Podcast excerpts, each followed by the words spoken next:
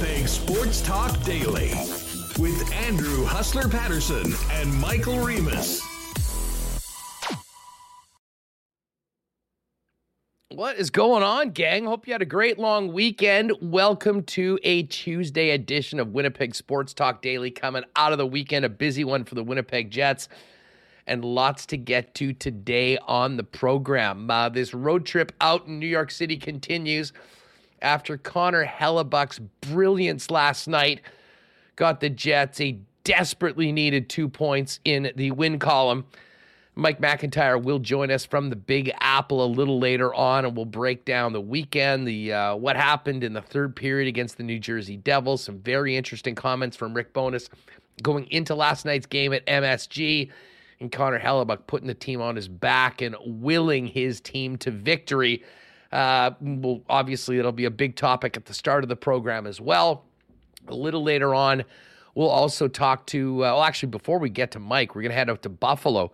Big game tonight, Leafs and Sabres, but we always love having Dave McCarthy on. We'll talk about that big trade with Ryan O'Reilly going from St. Louis to the Leafs on the weekend, and some of the other scuttlebutt in and around the National Hockey League as we get closer to the March 3rd trade deadline.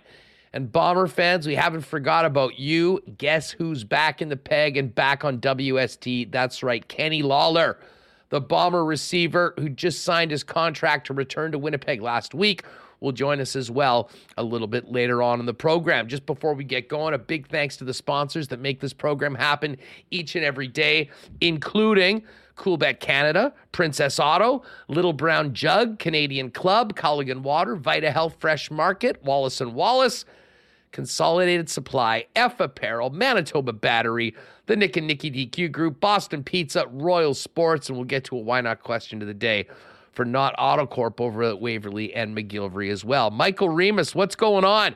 Has the chaos in your home subsided, and did you have a quiet and relaxing long weekend? Quiet and relaxing, not quite, Huss, but it was nice. It was a very well-timed long weekend last week. Very hectic at home, and my performance maybe not the best on the show, but I'm happy here. We were counting down to the trade deadline 2 weeks, and we did also have some Jets win yesterday, and a couple games, and the road trip will continue Wednesday. So, where was there more chaos, in your home last week or in the Jets' own end in New York City over the course of the weekend? I'm sure you could make an argument for both. Probably the Jets' own end. I mean, 51 shots on net. Not ideal for the Jets. So, I mean, they got the win. I think people are feeling very conflicted on how to feel about that win. On one hand, you saw an all-time performance from a Vezina, trophy-winning goaltender. On the other hand, he gave up 51 shots. So they needed the win very badly, and which is probably why they started him on back-to-back games, which they don't normally do, but proved to be the right move with a nice MSG performance there by Connor Hellebuyck. Well, no doubt about it. And listen, I guess before we kind of get to the win last night on the back of 37, we have to talk about what happened in Jersey the night before. And that was a game where I'm not sure we've seen as disappointed a Rick Bowness in a long time with his hockey club and the way they played, and not just his hockey club in particular, some of his top players on the team. I mean, that was absolutely self-inflicted in what happened in the third period against New Jersey. I mean, brutal turnovers, disastrous puck management, essentially the worst of the Winnipeg Jets. In an important game, an important time, and an eminently winnable game that Connor Hellebuyck was playing very well in. But when you're turning the puck over in your own end, behind your own net, and giving completely unadulterated slot shots, even Connor Hellebuyck isn't going to save him. And that was exactly what had happened. And, Remo, it's been fascinating, and we'll talk about this more with Mike. Something that I have been praising Rick Bowness for all season long has been his frankness after games in both wins and losses about the way the team has played. And I'm not sure if you've noticed this, but it seems like, certainly after last night's game and even after the New Jersey game right afterwards, Bones held back a little bit.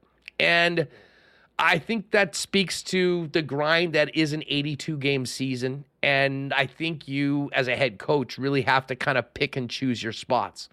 And it was clear that a number of players on this team had been struggling, and they've gotten away from doing the things that have helped them win as many games as they've had this year. So I think Bones took the night to sleep over it as opposed to, you know, going fire and brimstone after the meltdown in the third period against the New Jersey Devils.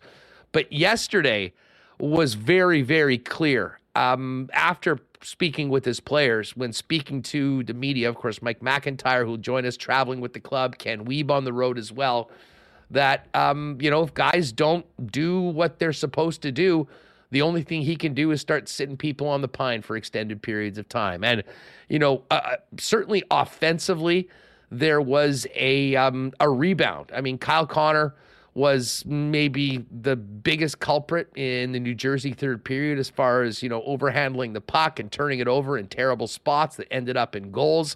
I mean, Mark Scheifele, Adam Lowry also in the mix. And, you know, it was their top guys, Scheifele, Connor, Dubois, all scoring last night in the win.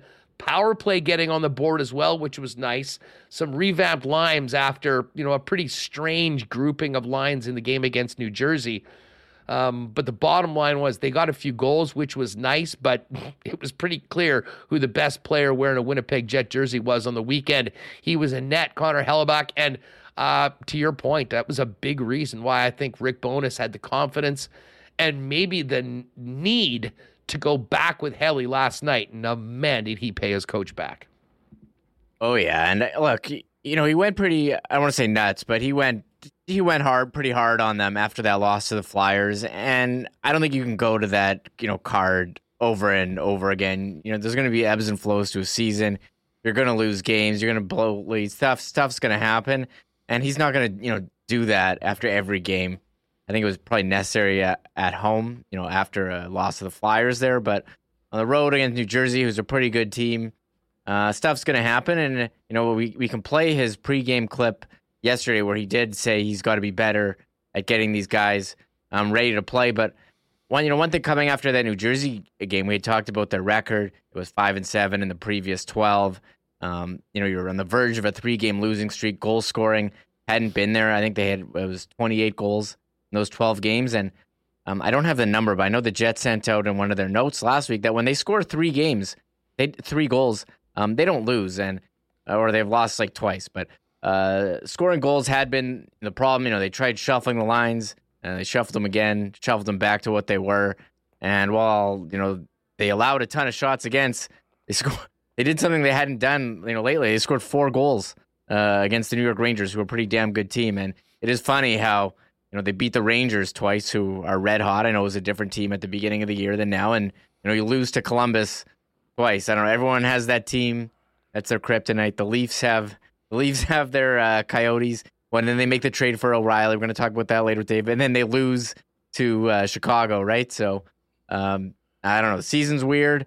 But Rick Bowness did note us that he had to be better at getting these guys motivated. And, hey, they scored more than the other team yesterday. Well, listen, I thought it was a bounce-back game for Kyle Connor. And Kyle Connor and the Jets as a team were running around in their own end for a good portion of the game. They didn't have the puck a lot. I think at one point the offensive zone time was about 2-1 for the New York Rangers. And we'll hear a pretty hilarious quote from Connor Hellebuyck that flies in the face of, I think, of reality. But, hey, if that's a routine night for Connor Hellebuyck, just put a routine win and move on to the next one. But let's hear that clip that you just mentioned. This was Bowness. As I mentioned, Bones didn't go crazy after the game, as disappointed as he was after the Jersey third period and what happened in losing that hockey game. He basically did say that he liked a lot of parts of the game, but when you're turning the puck over the way that they did, managing the puck the way they did, especially in the third period, you're not going to win, and that was exactly right. But Bones pregame yesterday said that he had to do a better job at engaging his players and getting them to work harder. This is what it sounded like. I've got to do a better job getting these guys working harder for 60 minutes. The bottom line, who we play, east, west, back-to-back, it doesn't matter to me. Like, I've got to do a better job. They can work harder for 60 minutes, and that's my job, is to get that to happen. So that's the focal point. appreciate it, you kind of taking that on yourself, but how do you make players work harder? I mean, isn't that ultimately the players? Well, you're going to have to start sitting some guys again, and we'll have to do that. And then it's their fault. It's not the coach picking on them.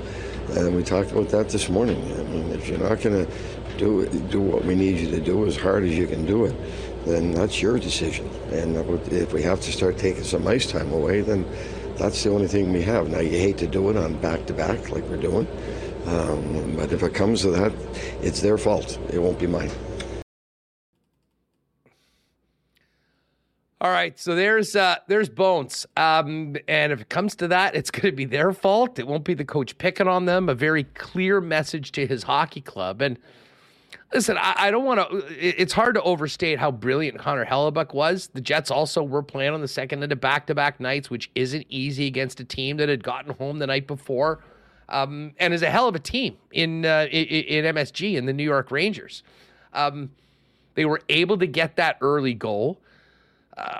They ended up getting it up to a 3-0 lead, and then, of course, the Rangers did finally score on a point-blank opportunity on a cross-crease pass that Hellebuyck had pretty much no chance on. But, Remus, we've seen in the past when that happens in games like that, that the roof can cave in on the Winnipeg Jets, and both the combination of some quality penalty killing at times, although I think the numbers would probably indicate that, you know, certainly the metrics with the amount of shots and where they came from wasn't exactly what they'd like to have. When you've got a goaltender playing the way he did, he held that team in the hockey game. And to your point, they finally scored some goals, because goal scoring over this last little bit had been a real issue. And that's part of the reason why Bones went to the very unconventional lines that we saw in the game against Jersey, which included Saku Manalainen playing on the top line when they dropped the puck. Yeah. And, like, I maybe he's trying to send a message. I'm not sure, Huss, but, like, I don't think that's the situation you want to be in where he's on the top. No offense to Saku, but I don't think he's exactly a top-line player. And, yeah, just looking back the last couple wins, I know they won in Seattle, but they only scored 2 goals. Columbus scored 2 goals. New Jersey, 2 goals. So, I mean, it had been a stretch where they hadn't scored a lot of goals, and, you know, they were able to do that yesterday. The power play, as you mentioned, the Rangers went 0 for 4 on the penalty kill. I mean, pretty impressive from the Jets, but I mean, they were taking so many shots. Like, you tweeted out about Hellebuyck's performance, and then it was Mike Kelly, NHL Network, who does stuff with SportLogic, so he knows all the stats, saying Ellie faced 30 slot shots, which seems quite high. 30, and he stopped 29 of them. Both of them are league highs this season. So this was a game the Jets allowed more slot shots than anyone else this season. So, I mean, that's not a sustainable performance for winning, but, I mean, look, the Oilers are going to have games where McDavid goes and carries them on his back. The Jets had a game last night where Hellebuyck did it, and I think that's why you think, okay, if this team gets into the playoffs and they're able to find their game and play with the way we think they can play, or showed earlier this year, you have a goalie in Hellebuyck who carried them, and you just, you know, if the Jets can be the 99 Buffalo Sabres, but with much more talent, you know, maybe good things can happen.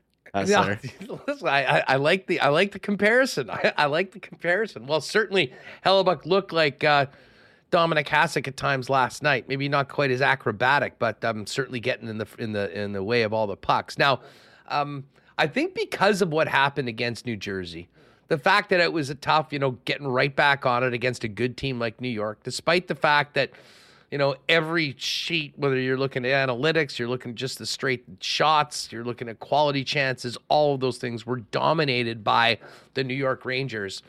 I think Rick Bowness was pretty pleased last night, first and foremost with Connor Hellebuyck, but also with the fact that they got that win, because that was a huge, huge win. You know, we talked about how important that game was going into the break for the Rangers when Josh Morrissey put the team on his back, and we referred to that as the Morrissey game.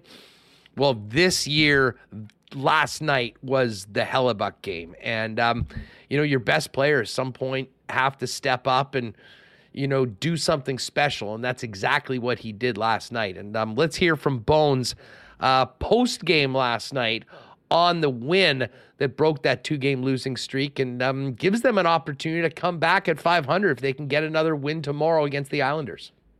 Listen, they're a highly skilled team. There's 3-4 lines coming at you, and they're a high shot volume team, so we kind of expected it. We probably gave up a few extra shots than we needed to give up with our puck management, which got us in some trouble.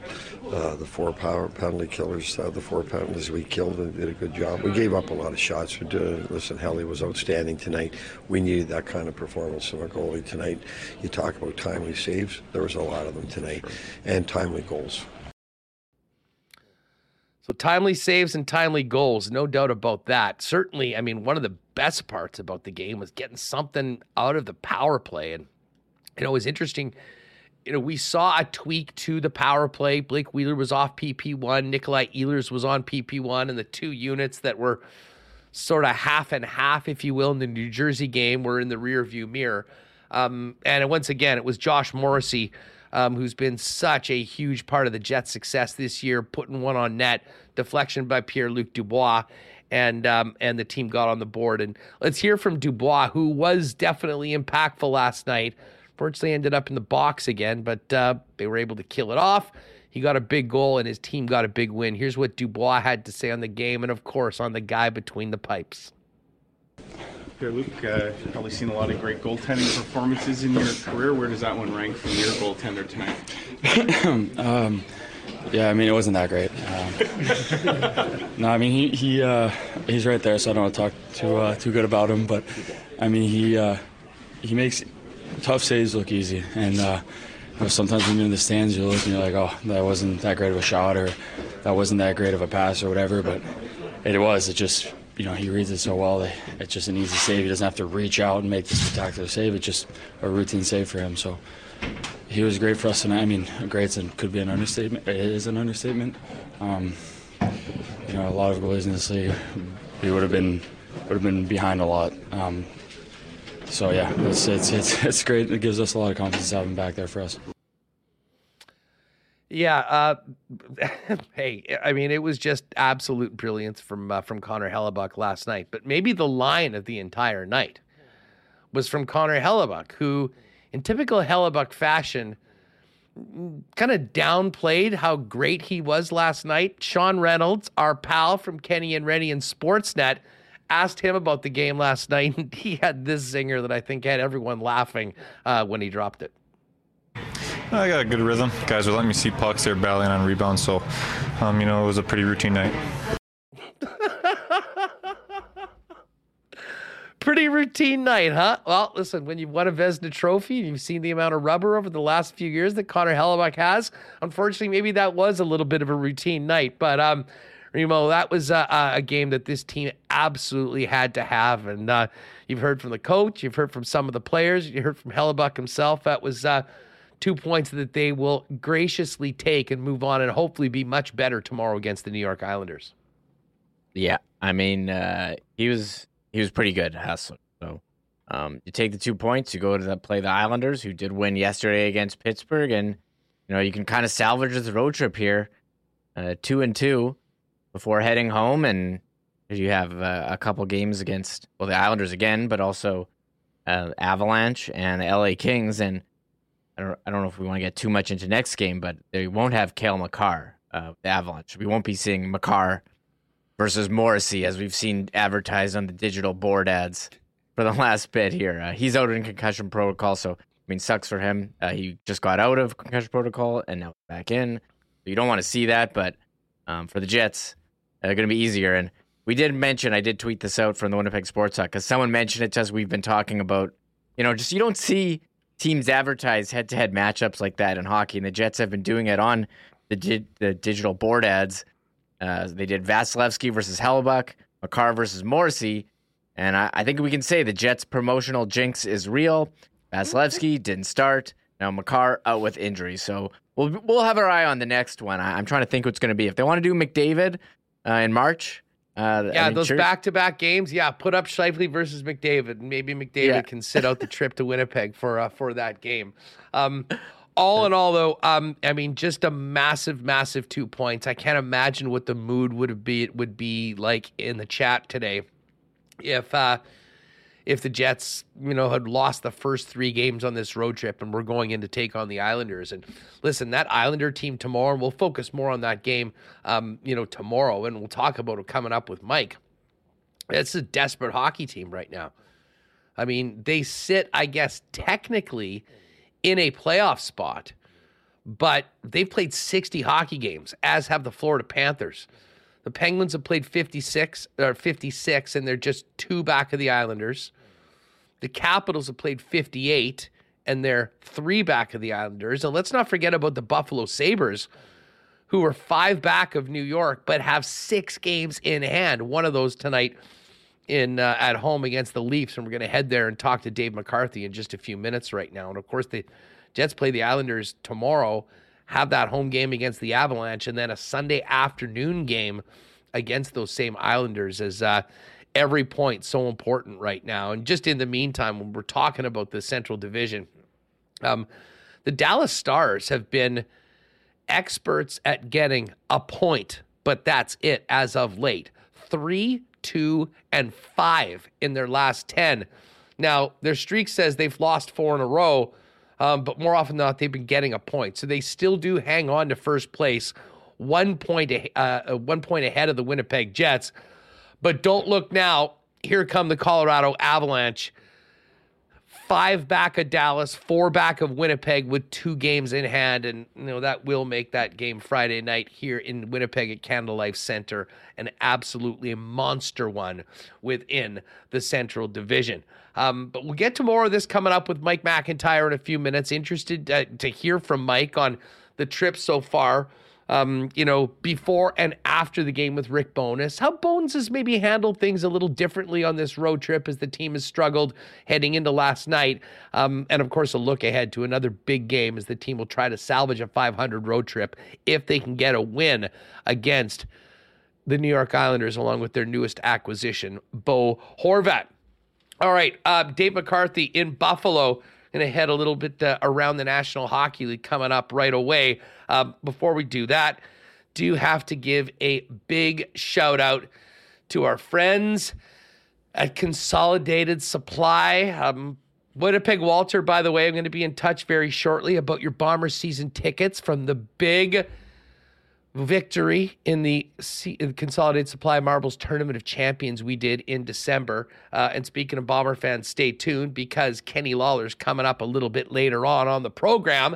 Of course, looking ahead to the season, if you're thinking about irrigation, artificial turf, and more, Consolidated Supply is with you, is ready for you.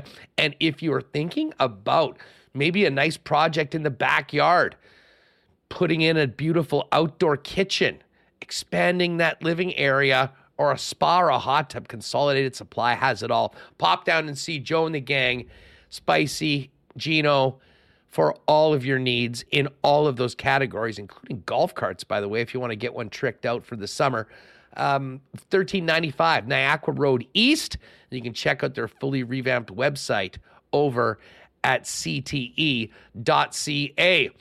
Getting cold again, folks. And if you're in the need for a battery for your car, your truck, or even that summer toy you're working on, Manitoba Battery is the most convenient and well-priced option in the city. How convenient, you ask? Well, you can put the order in now or in around lunchtime today and having it sit on your doorstep 2 to 4 hours later for less money that you'd spend anywhere else in Winnipeg on the same battery. It's that simple. Order a battery today before 1:30 or so, and have it on your doorstep in the city before the end of the workday. They're basically the Amazon of batteries here in Winnipeg. No fighting for a parking spot at Costco. No waiting in line at Canadian Tire.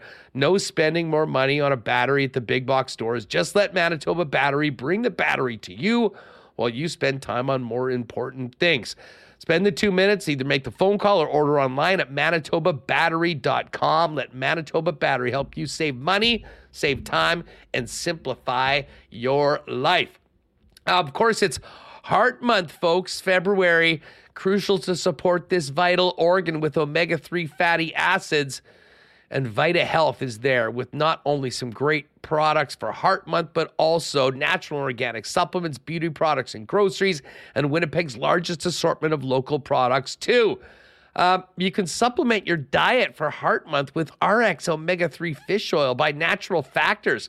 It helps support cardiovascular health, cognitive function, eye health, and helps with joint pain and flexibility. And it's on sale today at Vita Health. If you can't make it down to any of the 7 Vita Health stores, visit their website to buy online, schedule a delivery or in-store pickup. Vita Health Fresh Market, empowering people to lead healthy lives. 7 Winnipeg locations, including the newest store in Linden Ridge, and online at myvita.ca. And just before we get to Dave McCarthy in Buffalo, a big congratulations to our latest Winnipeg Sports Talk Unsung Hero winner, with Wallace and Wallace. The shout out to David Sapansky, who was the WST listener who nominated Pam Barkowski for the Unsung Hero Award. And here's a little bit of David's nomination. I'd like to make my physiotherapist, Pam Barkowski, true gem of a human being, one of those people you look at and think, wow, is she so selfless? Full-time physiotherapist who on her off time actually volunteers at homeless shelters to offer them free physiotherapy, and also has to deal with some individuals that have not been in this situation before, but handles it incredibly. Now, she's got 3 kids of her own. Each of them plays multiple sports and volunteers to coach multiple sports for all of her kids. And I can't overstate how she makes each interaction completely focused on your needs. Always remember small details about your life and what's going on, in addition to everything she's doing in the community. Pam, congratulations. We're going to get an autographed Josh Morrissey jersey for you as our January Unsung Hero. And David, Wallace & Wallace is going to make a $500 donation to the Dream Factory in your name. And Josh and Margot Morrissey are going to match that as well. Send us your nominations for our February Unsung Hero, for that person going an extra mile to help others in the community, at unsunghero@winnipegsportstalk.com. And thanks again to Wallace and Wallace and Josh Morrissey for their great support of this program. All right, Mike McIntyre in NYC coming up in a few minutes. But let's go to upstate New York right now and talk about the big trade on the weekend and everything else happening around the National Hockey League with our pal Dave McCarthy from NHL.com. Dave, what's up? How are you? I'm great, Hustler. Always good to be talking to you from America. I know you're very disappointed that you're not getting any of the beauty and the aesthetic of the estate behind me today, but best I can do is offer you the lovely scenery of a building that I think gets renamed on a daily basis, and nowadays they're calling it the KeyBank Center. KeyBank Center. They should just call it the Buffalo Wing Arena or something like that. People would never, ever forget it. Hey, interesting game tonight. Obviously, big move made by the Leafs. Before that, though, did you catch any of the Connor Hellebuyck show last night at MSG? Wow. Oh, if Connor stops a puck like that, the Jets are going to be okay. Now, probably aren't going to want to ask him to stop the puck quite that frequently every night. But that being said, it's a good sign to see Connor Hellebuyck really playing, I would say a really fair, top 5 goalie form in the NHL this year. He's probably got to be in the mix, I would think, for a best in nomination at least. He's been really, really good, and he's a central figure of the Jets team. Like, part of how they built their team is on the proviso that their goaltending is not just average, but very good to excellent, and if not elite at times. And if they get that kind of goaltending, they're going to be in really good shape. Well, I mean, obviously, everything that's going on in Boston, they might sweep everything this year when it comes to postseason awards with the regular season they're having. However, if you were sitting on a Connor Hellebuyck Vezina Trophy ticket last night, putting up 50 head-to-head against Shesterkin, probably not a bad way to boost the odds on that one going forward. Dave, we'll talk about more of the Jets and the deadline in a minute, but... You're, of course, there in Buffalo. Leafs and Sabres going at it tonight. And the big news coming out of the weekend was Kyle Dubas pulling the trigger on the Ryan O'Reilly trade.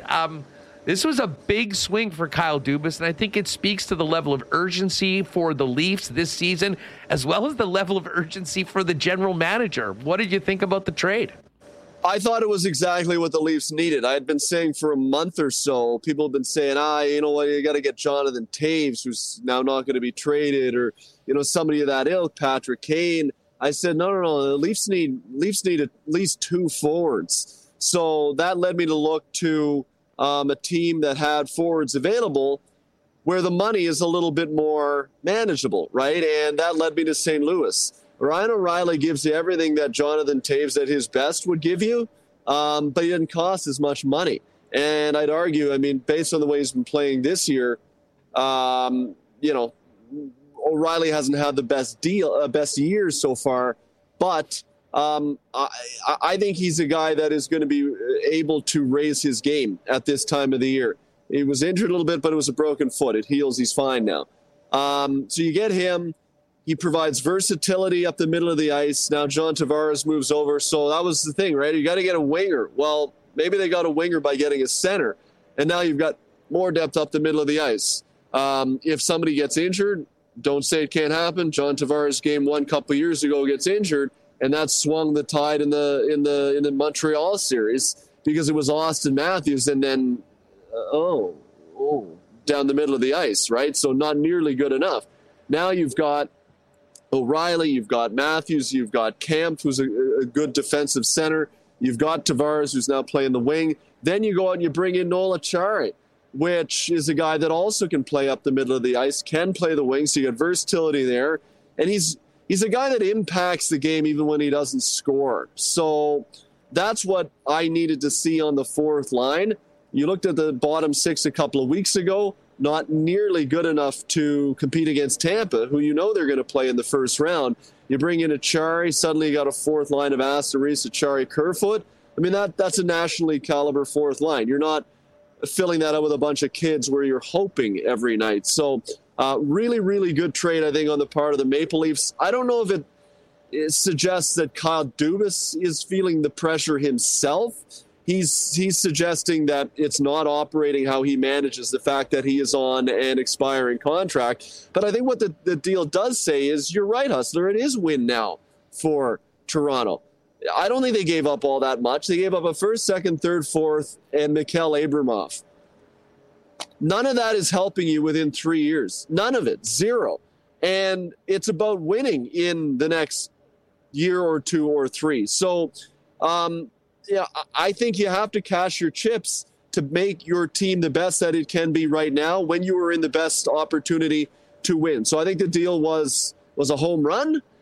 Now we'll ultimately we'll see how it plays out, revisit it once the playoffs are said and done. I got to say this. I don't mind the return at all for St. Louis. I mean, considering where they're at right now, the step back that they've taken this year, the long odds to even get in the sniff of a playoff spot, I understand why they're making these moves, and they essentially get an entire draft class from the Toronto Maple Leafs in an incredibly stocked draft. What's fascinating, though, and you know, you hear a number of people talking, the Blues aren't really looking for a long-term rebuild, and you know, with the draft capital that they have, 3 first-round picks in this draft, the St. Louis Blues have quite a bit of options, not only in the offseason, but potentially even at the deadline themselves to completely reshape the look of their team going forward.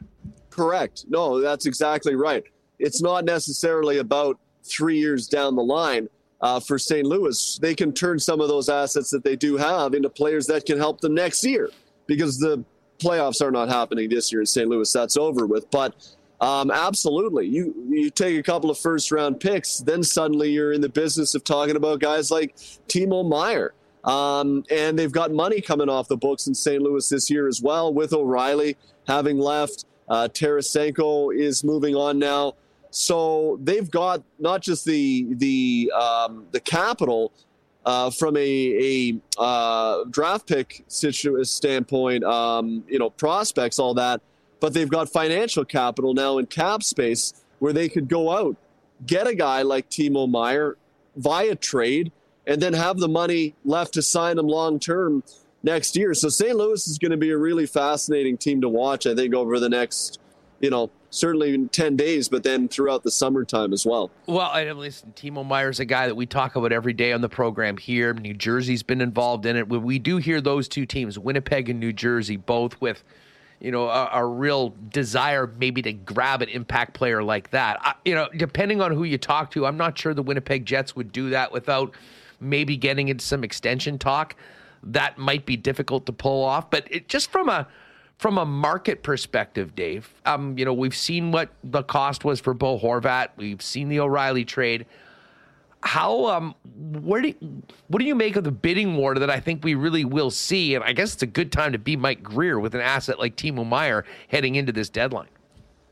Well, I think he will return a significant crop to San Jose, and the price should be high. The ask should be really high for San Jose for a number of reasons. One, look how he's played this year. That's the first issue. You want a guy who's playing well. He has done so. He's not an unrestricted free agent at the end of the year either. He's due a pretty rich qualifying offer of 10, but you can work out a long-term deal with a guy, bring that down maybe a little bit. So you've got control there as well. So for those two reasons, the price absolutely should be high. They should not be giving Mike Greer away, or Mike Greer should not be giving Timo Meier away to do anybody a favor. So I think he's going to get a lot, and it should put San Jose in a position to start to turn their team around, because they're really still in an odd position, I think, Hustler. They're still kind of in teardown mode before they even can really start to think about building back up again. They still have contracts like Mark Edward Vlasic, a lot of years left, a lot of money, not nearly as good as he was when that deal was signed. What is happening with Eric Karlsson? Could there be a market there? You want to talk about guy playing well, he's done that. Fact there is he's a little bit older. Obviously, he's got a bit of an injury history. He's got 4 years left at 11. Would San Jose want to eat a significant amount of money for 4 years? I mean, that'll drive the price up a little bit as well. But in saying that, if you could get a guy like Eric Karlsson at, let's say, 6.5 for 4 years, if you could get that much money of his salary eaten, like just today, if I made Eric Karlsson an unrestricted free agent right now, how many teams would be willing to sign him for 4 years and say 6.5, 7? Probably about 30 of them. That's exactly right. So, which is to say, no deal is untradeable. Yeah, well, and listen, it's been fascinating to see the comeback that Eric Karlsson's had this year. I mean, he's been absolutely brilliant. He could be a huge difference maker for a team looking to get over the top in the playoffs, but you can't just focus in on the bubble of this year when you're talking about cap management, and that is obviously very difficult to make in. Another guy making a lot of money that is certainly, we've heard plenty of trade rumors, is Pat Kane. And for everyone that thought that he checked out on the Blackhawks earlier last week, we saw... the Leafs saw firsthand that that may have been a little bit premature. What did you see from Kane on the weekend, and what do you make of the Blackhawks situation of trading one of their all-time great players that, oh, by the way, has $10.5 million and is, will have to take a bunch, and there's only teams that can actually handle it. Oh, and he's got a no trade. Right. So he really controls where he goes. He wanted to go to New York. Well, they went with Vladimir Tarasenko. Seemed like he had interest in coming to Toronto. Well, they've gone with Ryan O'Reilly, and I don't know if the Leafs would have... I mean, if they bring in Patrick Kane, yes, they got to get a lot of money eaten, and they'll probably have to move money out, guys off the roster. So I don't think the Leafs are an option any longer. So he really controls the process. He can go to Kyle David and say, well, I'm going to go here, and that's it. Kind of like, to an extent, Claude Giroux did last year with Philadelphia, where it came down to Colorado or Florida, and he essentially said, well, I'm going to go to Florida, and that's where I'm going to wait. So there's that. He had a good effort on Sunday for sure, but I have to tell you, Hustler, I'd be leery. I would be leery about getting Patrick Kane, just because this is not the guy that he was. Even like last year, he was still really good. I haven't seen much from this guy that excites me this year. A number of things. One, they're horrendous in Chicago. This is a guy that is used to being a competitive player, a contending team every year of his career. So that's got to suck some of the life out of you a little bit. But there's also this nagging thing about the hip injury. And if I'm not sure and I don't have certainty on his health status, I would be leery, because the last thing you want to do is go out and get a guy that you think is your last piece that'll help you in a Stanley Cup playoff run. And then he gets to the point where he either simply cannot play due to injury or is not nearly the player that you think you're getting. Plus the gymnastics you got to do with the cap and all of the money to get that fit in. Yeah, I wouldn't be interested. It seems weird to say, but it would not be something that I'd go to. It's funny you mentioned the cap gymnastics because the Edmonton Oilers are seemingly in and involved in rumors amongst Patrick Kane, Eric Karlsson. I mean, guys making eight figures, and they are in a money in and money out situation right now. I know you talked to Gregor on the brunch on the weekend. What are you hearing about Ken Holland in Edmonton and the moves that he may try to make as we get closer to the 3rd of March? Well, I think they're looking in, for a forward, and I think they're probably looking for a defenseman right now. And, that's not really splitting the atom. There's probably a lot of teams that could use that. But if they could bring in a legit top six forward, probably a winger, that would go a long way just to solidify their lineup. You can bump some guys down the lineup. A guy like maybe Klim Kostin goes down the lineup a little bit. Maybe you get an upgrade on a guy like Puljujärvi if he becomes somebody that gets involved in a trade. It just re-slots the look of your lineup when you can bring in a top six guy based on what you're getting out of that guy and then where it pushes the guy who was playing that role now in your lineup down in better position, right? Defense, I think they could use a guy. I'm interested to see if Ken Holland has determined that he's happy enough with Vincent Desharnais, who they've called up. Not exactly a kid, in his mid-20s, but has played really well and has been really well received in Edmonton for the job that he's done. Not a flashy player, but they don't want flash on the back end in that role. They want a simple, straight-ahead guy that can play 12 to 15 reliable minutes a night, be a little mean and nasty every now and again, and kill some penalties. And he's played that role. He's played it well. Do you want a guy with more experience, or are you happy with what you have in Vincent Desharnais? That's a question that Kenny Holland's going to have to ask himself. And if he arrives at the answer being, yes, he is happy, well, then he's got a little bit more flexibility maybe to attack up front.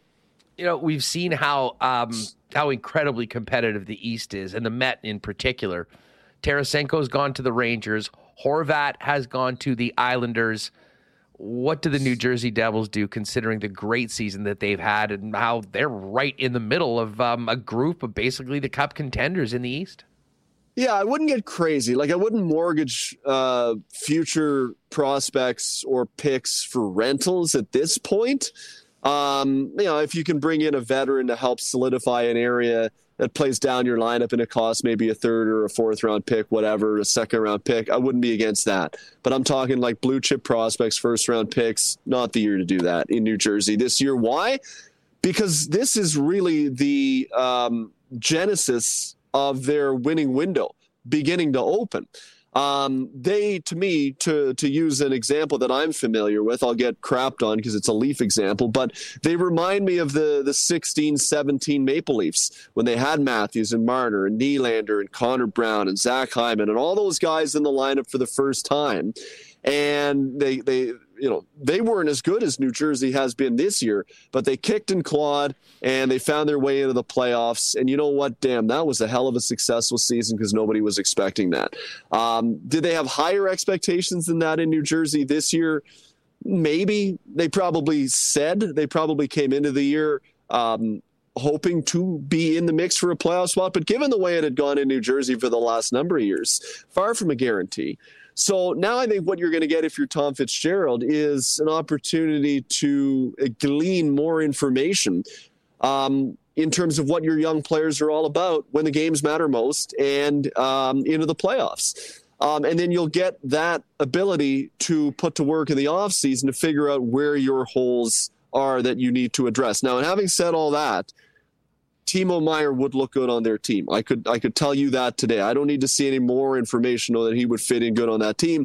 And the reason I would be in favor of them going out and getting a guy like Timo Meier is because he is not a rental. He is controllable, and you'd have to think they would work out a long-term deal. And if they could add him to the mix, that puts them in a different class. But They've got a lot of years left to contend. There's more coming as well in New Jersey in terms of prospects that have yet to get to the NHL level.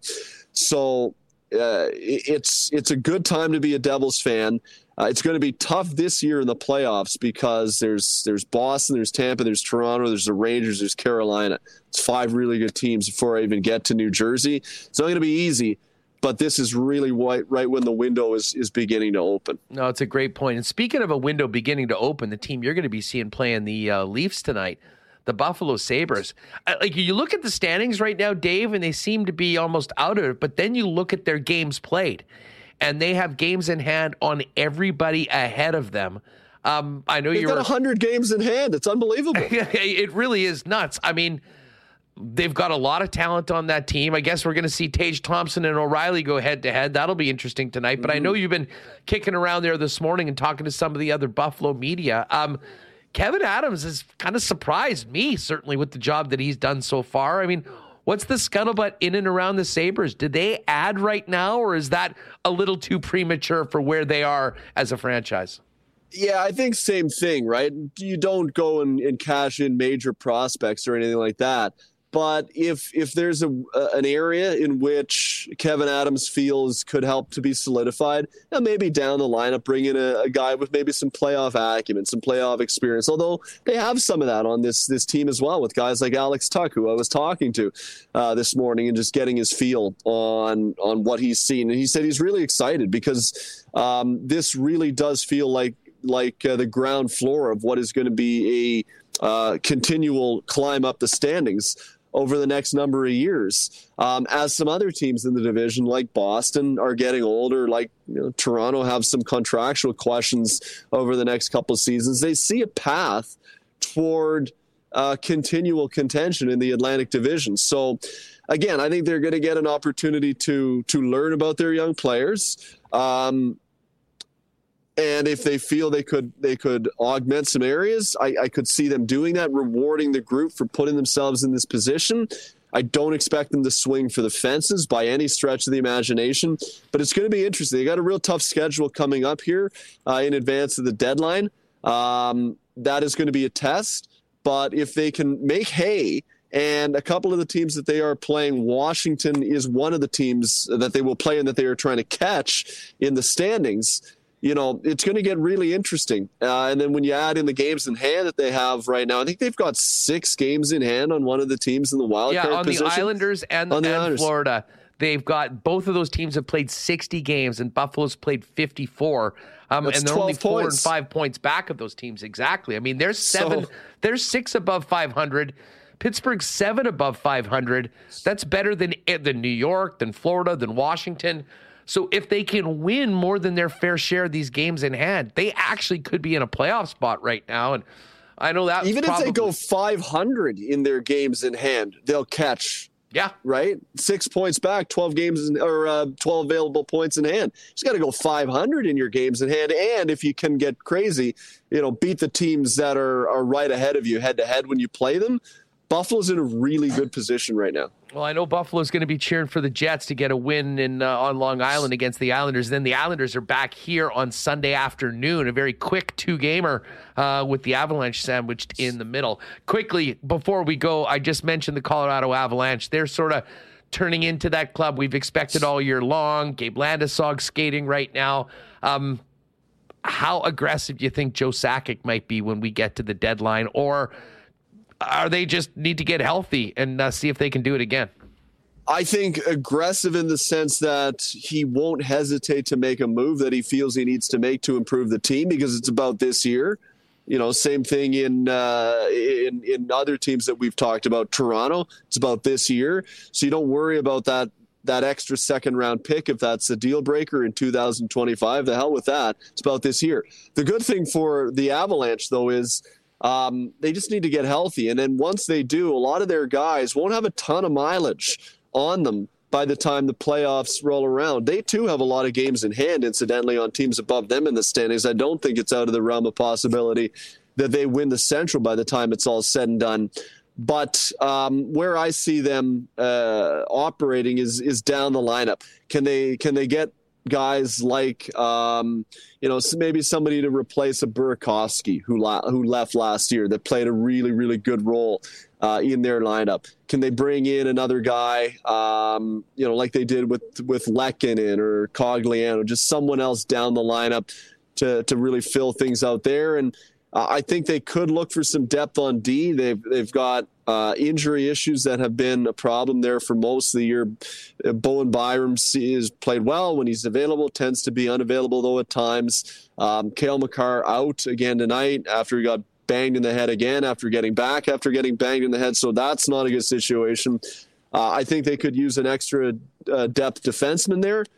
But I think Colorado still is the team to beat in the West by the time it's all said and done. I really do. Yeah, I can't really disagree with you on that. Colorado's 4 back of the Jets with 2 games in hand, 5 back of the Stars with 2 games in hand, and they have been coming for a while. It's going to be a great stretch run in the Central Division. Dave, thanks so much for doing this. Enjoy the game tonight, and let's catch up right around the deadline. We always love having you on Winnipeg Sports Talk. Sounds good. I'm really looking forward to the game tonight, Hustler, because we will finally get an answer to the age-old question that has existed in these parts for many years. Who won the Ryan O'Reilly, Tage Thompson trade? I have a feeling the Buffalo Sabres fans will be heavily supporting the home team on that one. Enjoy this one tonight, Dave. Thanks for doing this. All right, good stuff with Dave McCarthy, one of our faves, and we're going to focus back in on the Winnipeg Jets with Mike McIntyre in NYC in just a second. Before we do that, big shout out to our friends at Royal Sports. MC Stormy, fellow Chiefs fans, the Super Bowl championship gear is in. Always first at Royal Sports, Winnipeg's #1 sports superstore. Pop down there, cop it, and while you're there, check out the thousands of pieces of Winnipeg Jets merchandise, tons of exclusive Bomber gear, NBA, NFL, CFL, NHL, Major League Baseball merchandise with the Blue Jays season just around the corner. They've got it all at Royal Sports. And hey, for those of you maybe with a little family spring break trip coming up, you're going to be heading the hills, #1 snowboard shop in Winnipeg as well. And of course, they've got the biggest hockey selection around with the experts to help you get the right equipment, stick, or whatever you need down at Royal Sports. Pop by and see them, 750 Pembina Highway, and follow them on Instagram at Royal Sports Pembina for the latest merchandise drops and sale information. The guys at F Apparel are definitely ready to get you looking great for the spring and summer and all those big events you've got coming up. Custom suits starting at just $400, guys.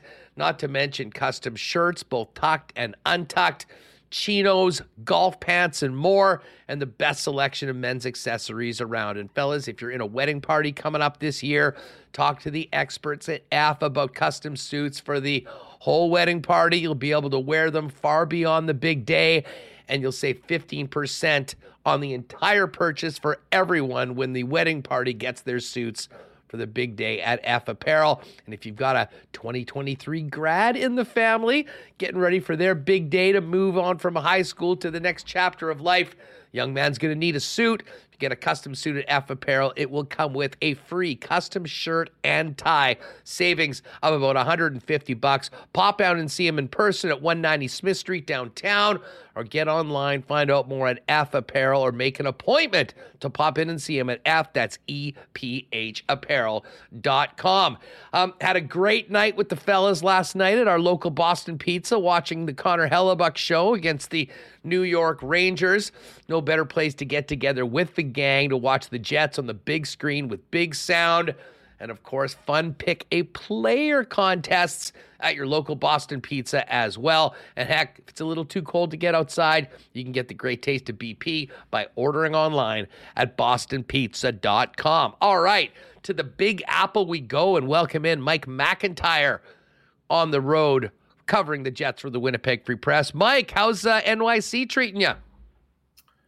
It's pretty good. I love the backdrop that Remus has put. That's a picture I took the other night. It's not nighttime here in New York, but the freaks come out at night. I can tell you that. Walking around Times Square, my goodness.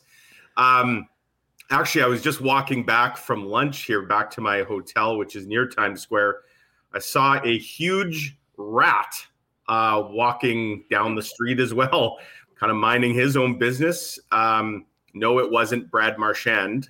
So I'll save everyone the obvious jokes there. But so you see a little bit of everything when you walk around. And of course, the beauty of this trip, Huss, is I've been able to hunker down here in the Big Apple for several days now. I got here on Friday morning from Columbus after covering Thursday's game in Ohio. And, you know, lots of working hard, of course, but also get to mix in some play as well. And went and saw a Broadway show on Friday night. Going to go see another one tonight. Going to go for a walk to Central Park once we're done here today. And yeah, it's been great. Some very interesting hockey, of course, as well, to add to the mix. Aren't you guys cultured? That's wonderful, getting the full NYC experience. Well, listen, let's get to it because there's a lot to dissect from the weekend. Of course, the road trip didn't start well, certainly from a result standpoint. I mean, they put a ton of rubber on Koskinen or Korpisalo, in Columbus, but didn't get the result. And, you know, had a lead going into the third period and served up one of the worst 20-minute stanzas in a long, long time. And first of all, I mean, maybe we can talk about how it was some of the most important and talented players on the Winnipeg Jets seemingly managing the puck as poorly as we've seen in a long time that left their goaltender out to dry. But also, Mike, I'm interested in what you heard from Rick Bowness after that game in New Jersey, because it sort of seemed like he held back. You know, we've seen that happen before, and Bones has been very straightforward in calling out his team, and it was quite clear he was disappointed. He said that it was self-inflicted, but he held back a little bit and saved it for the next day. But let's start off with the Jersey game and what happened in that third period. Well, you've summed it up really well, Huss. The Winnipeg's best players were terrible. Like, I'm a huge Pierre-Luc Dubois fan. I love what PLD brings usually on a nightly basis. I've said many times before, his give a crap meter is always kind of dialed sky high. But it was running on empty, and he wasn't the only one. I thought that was Pierre-Luc Dubois' worst game of the year against the Devils. I mean, he's frustrated. Clearly, he's taking penalties, and you can live with the PLD penalties if they come from the hard-nosed way that he plays, because as we know, he actually draws as many, if not more, than he takes when he's playing the kind of hockey that we are accustomed to seeing. But we didn't see that on Sunday, and we didn't see enough from a lot of the Jets' big players. You know, the power play has gone ice cold. At least it had until they got a big goal last night. But, you know, and a lot of that is because the top players are just not producing. This team isn't scoring enough. And not to put it all on the top guys, because they're getting almost no bottom six scoring at all. So that does put added pressure on your top guys. And they've kind of wilted under that pressure. At least they had for those few games where they kind of stumbled. And you're right, Rick Bowness kind of bit his tongue a bit. You know, we saw some interesting ice time when you looked at the totals, though, on Sunday. I don't know that he was biting his tongue behind the scenes because, for example, Pierre-Luc Dubois only played like just over 14 minutes. It's clear that Rick Bowness didn't like what he was seeing, and he adjusted ice time accordingly. Even Nikolai Ehlers, who I think at times Rick Bowness hasn't liked some of the things Nikolai Ehlers, you know, the East-West type stuff that he's doing and some of the turnovers and that. So, I mean, his ice time was way down. And then yesterday, you're right. I mean, before the game against the Rangers, Rick Bowness kind of came out with both guns a-blazing. And it started innocently enough. I don't know if folks heard the exchange, but, you know, I asked Rick about the challenge of kind of trying to bounce back against an elite Rangers team one night after whatever that was in New Jersey. And Rick Bowness started off by kind of pointing the finger at himself, which I thought was interesting. He said, I've got to do a better job getting these guys working harder for 60 minutes. Okay, fine. So I then followed up and said to Rick Bowness, I appreciate you kind of pointing the finger at yourself, but how do you, the coach, how do you make your players work harder? How can you do that? Shouldn't that kind of be on them? And then he says, well, I'm going to have to start sitting some guys. We'll have to do that. Then it's their fault. It's not the coach picking on them. And he revealed that they had had a chat in the morning. And he said, quote, if you're not going to do what we need you to do as hard as you can do it, then that's your decision. If we have to start taking ice time away, that's the only thing we have. Then it's their fault. It won't be mine. That was a pretty profound and clear message from the coach. And all eyes then turn onto what would the Jets do? How would they respond to kind of getting called out? And again, Rick Bowness has said when he says something kind of cutting publicly, you can bet that he's said that and then some to his players' faces. He's not using the media to send messages. He's relaying messages through the media, but he's telling his players. So you can only imagine maybe some of those difficult conversations that were had yesterday. And the Jets came out and got absolutely annihilated on the shot clock, but they certainly found some timely goals, and it was their big guns, the guys that Rick Bowness was probably referring to. Mark Scheifele scores twice. Kyle Connor scores. Pierre-Luc Dubois opens the scoring. Nikolai Ehlers has an assist. Josh Morrissey has 2 assists. And Connor Hellebuyck, who would never be the subject of Rick Bowness's criticism, absolutely, swoops in like a superhero and saves the day. So I don't want to say the Jets responded exactly like Rick Bowness was hoping, because I think there was still a lot of that game last night that leaves you wanting. But the bottom line is, on a night they needed something good to happen, they got it. And, they'll take the 2 points and move on. Yeah, and you mentioned some of the guys that came up with big performances in the offensive zone and made the most of what chances the Winnipeg Jets did, and Kyle Connor's at the top of that list. I thought he had much more jump in that game, and frankly, he had to. When you think about that, listen, when the Jets aren't going well, Mike, and Rick Bowness says it all the time, and it's evidently clear to anyone paying attention to this game, is that their puck management turns into a disaster. I mean, they're essentially handling the puck like a hand grenade with the pin pulled in their own end sometimes.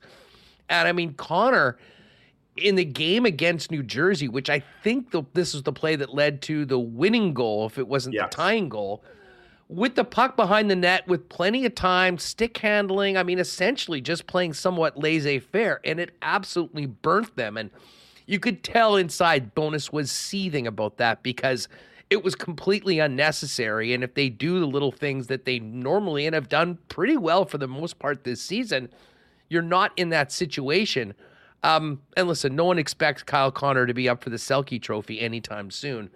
But I really did think that right from the get-go yesterday, he had jump. And that was exactly the sort of response that you wanted to get from some of those top players to make things happen in the offensive zone. Obviously they were chasing the puck a lot in their own end, but when they did have it, they seemed to be more dangerous and more committed to doing the things that they need to do to pop a goal or two, because those have been in short supply over the course of the last couple of weeks. They have. And, we've seen this Jets team often kind of tiptoe out of the starting gate and, almost let the other team dictate, okay, how's this game going to be played? I thought last night the Jets came out with a clear plan, and part of that was to be physical, not something we maybe talk about with this team. But I think it was the very first shift, Neil Pionk takes a huge run. I forget which Ranger it was, and he more or less missed him, but that was like, okay, that's interesting. It was like the, you call him the Pionky Tonk Man. It was like watching the Honky Tonk Man go for the guitar smash kind of right off the hop. And then Brendan Dillon, he tried to truck a guy like the next shift. And, of course, then there was Sam Gagner dropping the gloves with Vincent Trocheck. Now, Hus, the only thing more surprising than watching Sam Gagner fight was looking up to see how many career fights he has. Can you guess? 11. Really? He fought. I guess he's played 1,000 games, so. I believe the number was 8 with Edmonton. He fought quite a bit when he was in his younger years with the Oilers. I'm not sure why. He was a guy that was an extremely high draft pick, brought in for offense. But yeah, I honestly, I'm with you. I think I turned to Kenny Weeb. I said, is that his first, second? And Kenny started looking it up and he's like, oh my God, that's his 11th fight. I don't think he's had one for a while though, but he didn't do too badly. I mean, as shocked as we were to see him, he actually got Trocheck down. The funny enough thing is Trocheck had gotten trucked by, I believe it was Morgan Barron. And then I guess he turned around and Sam Gagner was able to answer it. And I mean, those were good signs. Unfortunately, it really didn't translate into any carrying of the play for the most part at all last night. No, it didn't. Now, the shot clock, like and Connor Hellebuyck himself said this after the game that, some of the shots were from the outside and that, but there was also a hell of a lot from in tight. And in fact, I saw a stat that was thrown out. This was Mike Kelly coming back to me on my tweet after Hellebuyck with this hilarious comment to Rennie after the game on the broadcast, quote, pretty routine night. I'm not sure whether he was saying that like with a straight face to joke or whether that was just Hellebuyck being Hellebuyck. But not only did he make 50 saves, 30 slot shots, 29 saves from the slot, which were both league highs all season long. Yeah. And, I saw another stat this morning. I think this was from Sports Logique that Hellebuyck had. Let me just look it up here. I believe it was 4.74 goals saved above expected goals. And that's the second highest number, even higher than that game in Vegas earlier in the year, which I think we thought was one of Hellebuck's finest of his career. Only Connor Ingram's bizarre 47-save shutout against Tampa last week from Arizona was a higher number. But, yeah, so the underlying stats tell you, there it is, 4.87. The underlying stats tell you that this was not a routine night at the office at all, and that the Jets of new they look like the Jets of old at times. Like this was similar to that game in San Jose a few seasons ago where Hellebuyck went in and kind of single-handedly stole a win. That being said, I don't want to discount the fact that his teammates did score 4 times against another one of the best goalies on the planet. Like this was not some third-string AHL call-up scrub. Yeah, it wasn't even Jarl Halak, the backup. No. Shesterkin. This was Igor Shesterkin, and the Jets, I think, only had 21 shots, was it? Something like that. But they beat him clean 4 times. And, again, it goes to, like, the Jets have game breakers. They have elite finishers on their team. And it's interesting, the 3 guys who scored the 4 goals last night, Huss, that's Winnipeg's 3 top goal scorers, and they all lit the lamp. And so on a night when not a whole lot else was happening, the fact that they were so advantageous and Connor Hellebuyck was standing on his head, added up and you get 2 points. I just don't think, and Pierre-Luc Dubois told me this right after the game. He said, as good as Connor Hellebuyck is, we can't expect him to save us like that every night. It basically saying this is not sustainable. And so they recognize that. Nobody's apologizing for the win. At the same time, the Jets, they need to be a lot better, and will potentially start tomorrow night against the Islanders. Well, they desperately needed 2 points, though. I mean, I think that was part of the, the joy and Rick Bowness in the room afterwards. Along with congratulating Josh Morrissey on being the Jets 2.0 point leader of all time, or I guess franchise leader if you want it. It's so weird the way, we put a Dale Hawerchuk. Bill Helsley says hi. Yeah, no doubt, and Dave Babich too. But listen, I mean, there's still a long ways to go, and Josh Morrissey's going to get up into that stratosphere of the best seasons for a defenseman, regardless of era in Winnipeg Jets history. Can I just say something? How funny. It was almost becoming comical. Josh Morrissey was awarded an assist last Thursday in Columbus, which we thought was the franchise point, and then it got taken away a few minutes later. Then Sunday in New Jersey, he was awarded an assist. We thought that was the franchise point. That gets taken away. And then last night, he scores the goal. So you're like, okay, well, that's not going to change. Although he had a good line after the game saying, you know, he wondered if it was offside or goalie interference or something. But it ultimately did get changed because his goal turned into an assist, but at least he still gets the point. Just a little bit of behind-the-scenes comedy. So I was sitting up in the booth all three nights next to some of the Jets' social media folks. They had the whole thing ready to go, like the Josh Morrissey. I think it was like a Pac-Man kind of high score theme that they had pre-packaged. So they're waiting to pull the trigger on that. And like all these false alarms, they were ready to go. And then they they pulled it back at the last second. So last night when that goal goes in, I turned to them. I'm like, okay, you're safe now. Like that's not coming back. The goal turned into a primary assist. But yeah, it was only a matter of time. And, you know, again, Josh Morrissey, even when he's not putting up points, and he's put up so many this year, he's just doing all the right things, I think, defensively as well. And the Jets have needed that big time.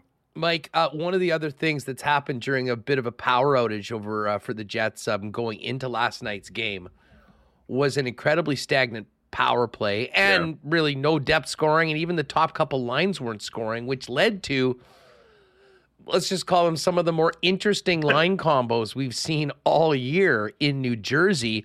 And two very different power play units, neither of which did very much at all. What did you make of the way Bowness set his team up after the Columbus game, in a game where they did get plenty of grade A chances? They just didn't score on any of them. Right. And then obviously significant changes again the day later going into MSG last night. So I took it this way, Huss. Rick Bowness, you know, and you can almost... The comments he made yesterday about if you're not prepared to work the way we need you to work, I think you can back that up. And his mindset was this: I can't just put all my skilled guys together because right now they're not working the way we need them to work. Now we've got these bottom six guys. They're working the way we need them to work, but they have absolutely no finish. So I've got to mix them up. I've got to put a worker bee with some skill and hope that creates, you know, the perfect line, that the work ethic rubs off on the skill guys and that it allows for some success that they just weren't having. Now, it was pretty short-lived because the Cole Perfetti injury in the Jersey game again prompted line changes. So we couldn't really see how long that was maybe going to last. You know, would Rick Bowness have stuck with those lines for multiple games? Or was that just kind of a really quick send a message, hope they get the message, and then go back to the way you had it? Now, last night, the power play units were kind of back to the way they had been. And again, part of that is because now Cole Perfetti was out. So they kind of loaded up the top unit, you know, putting like the Dubois and Ehlers back there. And so... And they get the goal, which, you know, they needed. That was the first goal of the game, opened the scoring. I think that was the only chance the Jets got. I don't think they had a second power play last night. So extremely small sample size, 1-for-1. But I suspect that they now have earned enough rope from the coach that they'll at least go – that's how they'll start tomorrow night against the Islanders. As for the lines, I mean, we don't know how long Cole Perfetti's going to be out. Let's talk about that because it was a little strange. And I mean, I wasn't paying too much attention on the off day on what had been happening during the day. And I know there wasn't a morning skate. Rick Bowness was speaking just before the game. You turn it on, you're kind of like figuring out, okay, wait a second, who's out? Yeah. And it was Perfetti. And I wasn't sure that maybe he was just scratched. Now, apparently he is hurt. But, I mean, he was there on the ice in the final minute of the Jersey game getting blown by. Yeah, well, exactly. I mean, listen, we're not picking on Cole. I mean, it's, you know, blazing speed is not, you know, his number one asset. And who knows, maybe it makes a little more sense that if he was dealing with something, he was, you know, he had a tough time even getting up to his top speed. But what do we know about the Perfetti injury? I get the sense there's some real concern around the team about it because this is a guy that, you know, he's already had a bit of a troubling injury history. You know, he hurt his shoulder last year, and then while rehabbing from that, he hurts his back, and that ended up kind of shutting him down for the year. Then, of course, just before Christmas this year, he hurts his shoulder again. And if you recall, that was an obvious play, right? He was cut into the net, and Jake DeBrusk kind of caught him with a pretty big hit net front. So we saw that at the time and went, oh yeah, that's probably not a good thing. Whereas against the Devils, there's no one play that you can look at. And we kind of went back and looked where you can say, okay, well, there's where he got hurt. And as you say, Huss, he's out there with the Jets trying to tie the game in the last minute and the goalie out. You know, he's one of the six guys on the ice. But I think it does explain, you know, to a degree why he maybe was second by a great distance on that foot race. I think, number one, he was already out there for a bit, so he's probably gassed. But secondly, he was in some pain because Rick Bowness said the injury was not suffered on that final play. Like I thought, and I asked him that, I said, you know, I'm thinking maybe did he exert himself in a way, like trying to now catch Dawson Mercer as he went by him, you know, and reach or something. And no, Rick Bowness said it was actually earlier in the game, but didn't point to anything specific. So I just got the sense, you know, Kenny Weeb asked specifically, is this related to his previous shoulder issue? And Rick Bowness wouldn't answer that, which, I mean, I don't want to put words in his mouth, but if they knew conclusively that it wasn't, I would think you would just say, well, no, it's not, and put that to bed. Now, I saw Cole Perfetti last night at Madison Square Garden after the game, you know, with his teammate, with the other guys that didn't play around the room. But I can't tell you anything about how he looked. He was wearing a jacket, so I mean, I don't know if he had a brace. Was his arm coming out of the jacket? I can tell you, Huss, he had both arms. Okay, so no sling or anything like that. But whether there was something underneath, I mean, I don't know. So the Jets are off today, so we won't get an update. They will have a morning skate tomorrow. And I mean, when Rick Bowness said we need further evaluation, I took that to mean, well, that probably is going to happen back in Winnipeg after the road trip. But then I said to Rick Bowness, so does that mean he's for sure out Wednesday? And Rick just said, pending further evaluation. He just kind of kept repeating himself. Did he drop a "we'll see" on you? He did drop a "we'll see." That's his favorite. That's his favorite saying of all, for sure. So I don't know. I mean, is there a chance Cole Perfetti's on the ice tomorrow morning for morning? I guess we'll see. But I'd be surprised personally if that was the case. Let's just hope that it's not something significant because, you know, it's well documented. The Jets at one point had 7 guys on the injured list. Now they're down to 1, and that's David Gustafsson, who at this point, you know, he's a bottom line depth guy. But Cole Perfetti is a top 6 player right now on this roster. He just scored on Sunday. You know, he's among the rookie scoring leaders in the league. It would be a shame to have kind of a second straight season derailed by injuries. I think everybody breathed a sigh of relief when Nikolai Ehlers was good to go because we didn't know, you know, he left Sunday's game and looked like he hit his head on the ice. So it was kind of the good news, bad news situation from Rick Bowness. Good news is, yeah, Ehlers is fine, he'll play, but then boom, out of left field comes news that Perfetti's out. Mike McIntyre with us from New York City. By the way, we're pushing 400 in the chat right now. Great to see everyone out here. If you haven't already, make sure you hit that red subscribe button and get the latest Winnipeg Sports Talk content whenever you jump on YouTube. We're live Monday to Friday between 1 and 3 p.m. Central. And make sure to subscribe to the audio podcast as well, wherever you get your favorite pods. So you've got the audio fresh just in time for the ride home if you're not able to join us on YouTube. Mike, it hasn't been a great run for the Jets. We are 10 days away from the NHL trade deadline. What do you think the recent play of the hockey club has said to general manager Kevin Cheveldayoff? And maybe further to that, I know you've been talking to people around the league, the guys there. I mean, where are you at right now on what the Jets and Chevy in particular are going to be trying to do over the course of the next 10 days to help their chances of, being a significant player come postseason? Well, two thoughts, Hust. I still haven't budged at all from my position. In fact, I'll double, triple, quadruple down on it. The Jets need to be in win now mode. And I just filed my column for tomorrow's Free Press talking a lot about Connor Hellebuyck. But last night shows why.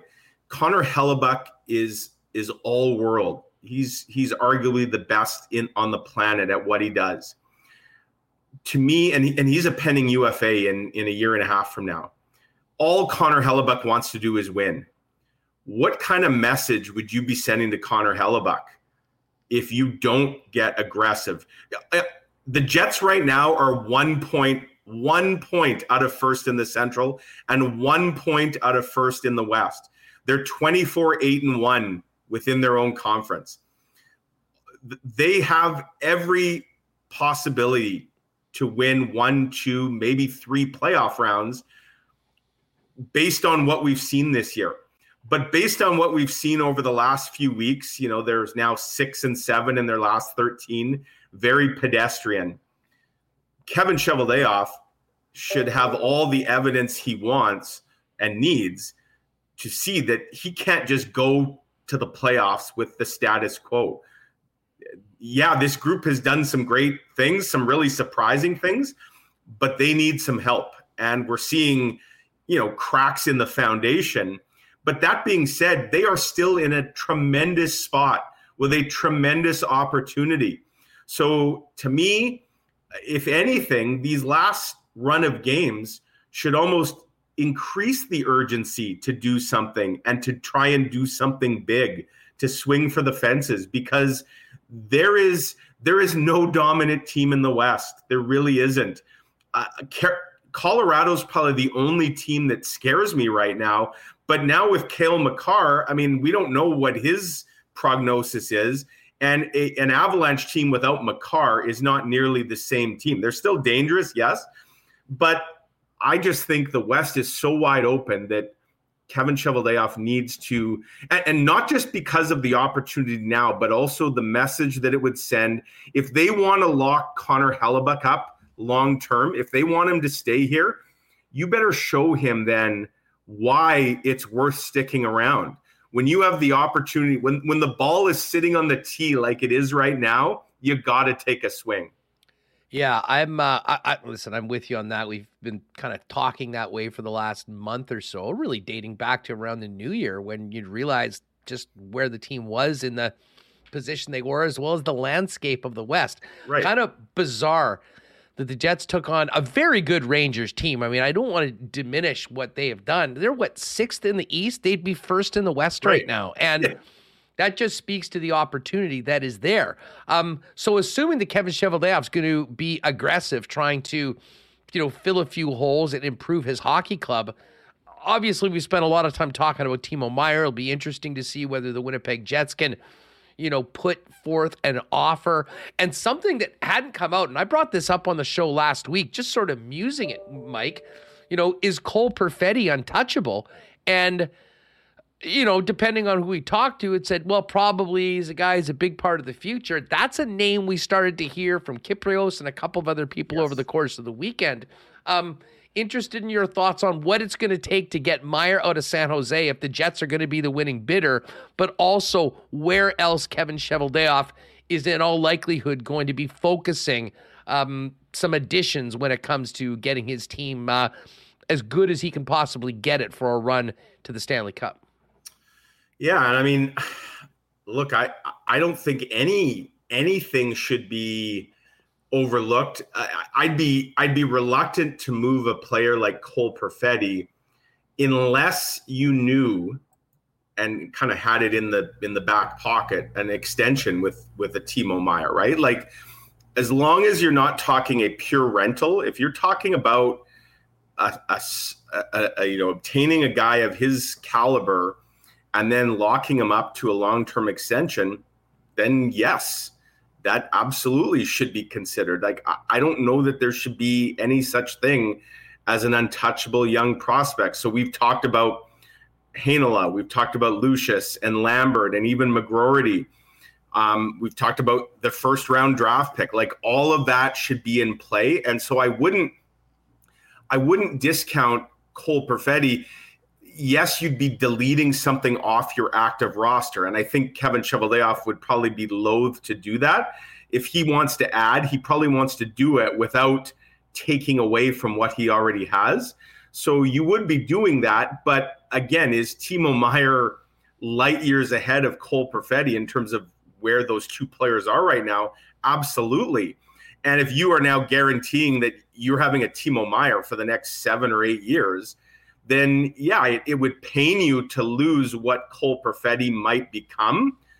But again, it goes back to the idea that you have to live in the here and now.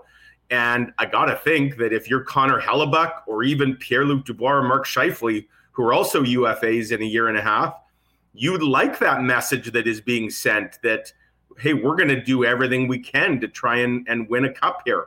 So, yeah, it's interesting, right? I mean, Meier's name continues to just swirl.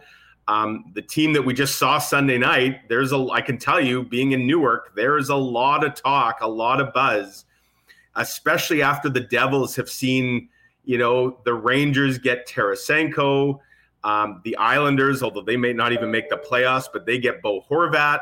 Like, it almost feels like there's a keeping up with the Joneses mentality in New Jersey, a bit of an inferiority complex that, well, we better do something as well. So, Kenny Weeb called it the Timo Meier Bowl the other day when it was the Jets and the Devils playing each other. And, hey, the Devils won, so maybe the Jets are the team that needs Meier more than New Jersey. But, yeah, I mean, it's interesting. We've seen a couple names come off the board, names that – I just wrote a column late last week. I had like Ryan O'Reilly on it. Well, he got traded a few hours after I filed it. And Jonathan Toews, a guy that you and I and others have talked about, Huss.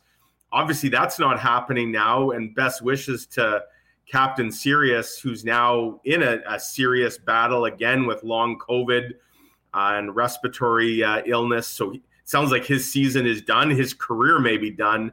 So obviously that's not going to happen, but there are still names out there that I think if you're the Jets, in addition or in lieu of Meier, that you got to be looking at. Just quickly, Mike, before we go, I mean, we talked a lot about Meier, which is a primo top-end offensive player that can help your top six. We've certainly talked about helping out the blue line. One name that is very intriguing to me, and I just saw Tico Napoli drop it in the chat, is Tanner Jeannot from the Nashville Predators. And when I heard reports out of Nashville that they would be considering potentially moving off of Jeannot, who is an RFA after this season, that would be a guy that again, it doesn't solve all your problems. I mean, you still would like to add into the top six. But when you think about what's lacking right now in this club, and something that Rick Bowness has talked about, the passion, emotion, physicality, I mean, man, that is a guy that ticks all the boxes when it comes to another one of the Jets' needs, if you ask me. I watched Tanner Jeannot. I think the Jets played Nashville early last season, and that was Jeannot's rookie season. And I didn't know much about the guy. I couldn't take my eyes off of him in that game. And I every time I turn a Nashville game on, I notice him. I am at least the Winnipeg chapter president of the Tanner Jeannot fan club, Huss. In fact, guys like 24 goals last year. Yeah, Kenny Weeb and Scott Billick, they'll send me updates on Jeannot and say, like, your boy Jeannot just did this or whatever. I love Tanner Jeannot and agreed. If the Predators are really thinking of moving him, the Jets should be all over that. He is the kind of player they desperately could use, and they don't have anything like it. So for sure, I mean, he's coming out of his ELC, so he's obviously due for a pay raise. Now he is having, he had that tremendous rookie year last year. He's having a very down year compared. He's only got 5 goals this year. Buy low, buy low. Well, for sure. I mean, if anything, that has brought his contract price down a bit. But again, I just think there's so much to love about this player. And Huss, he's a good Western Canadian boy from Saskatchewan, from Estevan, you know, has the size, plays physical. Just ask Nate Schmidt about that, because I think, isn't he the guy that wrecked Schmidt's? Yes, that would be Tanner Jeannot. Yeah, so he'd probably have to have a quick apology there when he entered the room. But no, I just think he's the kind of player they absolutely could use. And my goodness, he's the kind of player you really could use in a playoff run. Hey, quick one before we go. I know I've said this a couple times, but I did want to get this. Circling back to Connor Hellebuyck, how brilliant he was. Good on Rick Bowness for realizing the importance of last game and going with Hellebuyck when they haven't normally in back-to-backs this year. It paid off big time. He's hot right now. You got to think that he's going to play again tomorrow. How do you think this shakes out with the Islanders tomorrow? The Friday game against the Avalanche, a massive game at home, and then an afternoon game against the Avs. And I mean, I've called him Mr. Matinee for a long time because he has been unbelievable in afternoon games. Might we see a big run of Connor Hellebuyck before back-to-backs the following week for Big Save Dave? I think we will, Huss. And keep in mind, now it wasn't maybe the kind of rest he would have liked, but he was sick last week and he missed what was probably going to be two starts. I suspect he would have been in the net against Seattle and he would have been in the net against Columbus. And then he would have played, you know, one of the back-to-backs. That was probably the original plan. When he missed those two starts due to illness, you know, I think they then reassessed and now they're making up some lost games, if you will. So I fully expect he's in against the Islanders tomorrow. There's no chance he's sitting against Colorado. You're right. The afternoon game, you know, that's a quick turnaround. I'll say this. It's kind of interesting, Huss. The Jets, I don't know how much they consult with like sleep doctors as some teams do, but the Jets are doing something a little different when this road trip ends tomorrow night. Normally after an Eastern swing, especially with gaining the hour by flying back home, the Jets would just charter home immediately after the game. They're not. They're actually spending another night in New York. They'll fly home Thursday, and then they'll get ready to play the – they won't skate Thursday. They'll play the Avs Friday. But I imagine that this is based on some belief that it's better to kind of get a good night's sleep Wednesday as opposed to getting home in the middle of the night. And then guys, you know, they've been away for like 8 days, so then they're going to have all kinds of family commitments and whatnot. My guess is that this is the way they're trying to maximize rest. And I guess we'll see on Friday night against Colorado whether it was the best decision. But, yeah, I mean, Connor Hellebuyck, he says he's raring to go. And we know this is a guy who's extremely motivated. So I think you run Hellebuyck for the foreseeable future. Really, the Jets probably can't afford not to at this point. Yeah, no, I'm with you on that and expect to see him tomorrow. Wouldn't be surprised to see Rick Bowness roll with a guy that – put a team on his back last night to get a desperately needed 2 points in the standings. Mike, thanks so much. Enjoy the show tonight and the rest of your time at NYC. We'll look forward to the great work you and the guys are there. I mean, I think a lot of fans are very appreciative that you guys are there, boots on the ground with the hockey club. And as I say, keep it up. We'll look forward to all of your reporting in the Winnipeg Free Press and hopefully have another fired up chat room on Thursday after the Jets see if they can squeeze a 500 record out of a road trip that did not start very well. For sure, Huss. Enjoy the rest of the week. Thanks. Thanks so much. There's Mike McIntyre. Make sure you're following him on Twitter and checking out all of his work on the road with the Jets in the pages of the Winnipeg Free Press. All right. Coming up a little later on, Kenny Lawler's up next. We'll give you a Scotty's update. Lots of good things happening for some of the Manitoba rinks out in Kamloops. And tomorrow, folks, our pal Reed Carruthers is going to join us. Reed, of course, is coaching the undefeated Carrie Anderson rink. And, of course, Reed's got a big date at the Brier in a couple weeks as well. So you curling fans, don't miss tomorrow's show for that. And of course, whenever we're talking curling on this program, We're doing it, and Bombers for that matter. We're doing it for our friends at Princess Auto, the place where you'll find the best deals on the most unique assortment of tools and equipment around. Everything you need to complete the projects on your list or start something new is at Princess Auto. Visit them at one of two Winnipeg locations, Portage Avenue West or Panet Road, and you can always shop online 24/7, 365 at princessauto.com. You know, I was feeling quite ill over the last couple days. Nothing helps you get back to feeling better than a lot of water. And when we're talking water, you, of course, know that the Culligan experts have been family-owned and the go-to people for water products and services in Winnipeg for over 65 years. They've got everything you and your family need. Water softeners, filters, bottled water coolers, whole home systems, and drinking water systems, not to mention citywide water delivery services and commercial and industrial water products and solutions. Pop by and see them at 1200 Sargent Avenue. Give them a call at 694-5180 or check out everything they've got waiting for you and your family online at drinkculligan.com. And a big cheers to our friends at Canadian Club. We got Kenny Lawler coming up right away. Cannot wait to hoist a few CC and gingers and maybe a couple cocktails by the Rum Hut when the Blue Bombers get going and try and get back to the Grey Cup and win it this year. A lot of excitement around the team. Of course, Canadian Club is the official spirit of the Winnipeg Blue Bombers, available throughout IG Field and at your local Manitoba Liquor Marts. All right, let's get to it. Kenny Lawler now on WST. Kenny, what is up, man? Welcome to Winnipeg Sports Talk, and congrats on the deal to come back to Winnipeg. How are you? I'm good. Thank you. I'm just here, home base in Edmonton, me and my family, and man, just trying to stay warm. Well, yeah, listen, you're not the only one. That's Edmonton, Winnipeg. It's February. We know what it's like, but things are going to heat up once the Bombers are back at IG Field with you in number 89. Tell us how this all came about.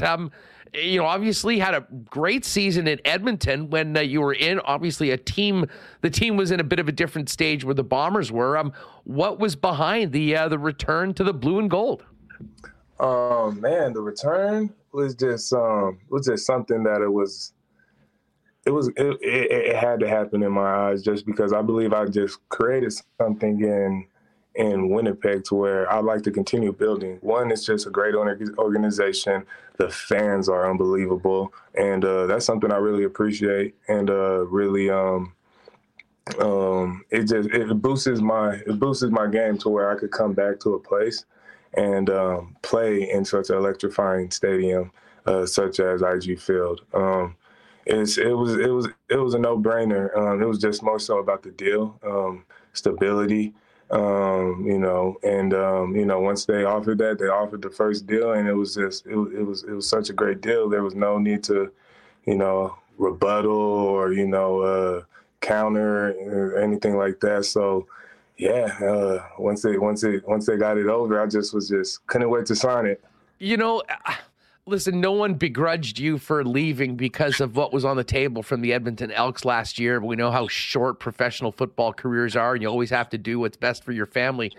But how hard was it to leave Winnipeg last season?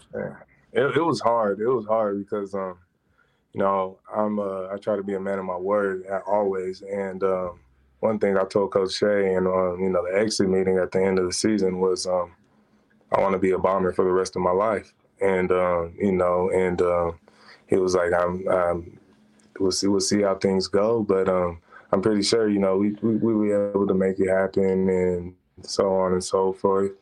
And can't remember his exact words. But, man, going into the negotiations that year, it was just – It was hard, and you know, my agent had to do a lot of talk with me, saying that, you know, it's like you're gonna have to get over it, but you know, you're doing the best decision that's, you know, for your family, and that was the number one thing going into negotiations, as it is every negotiation.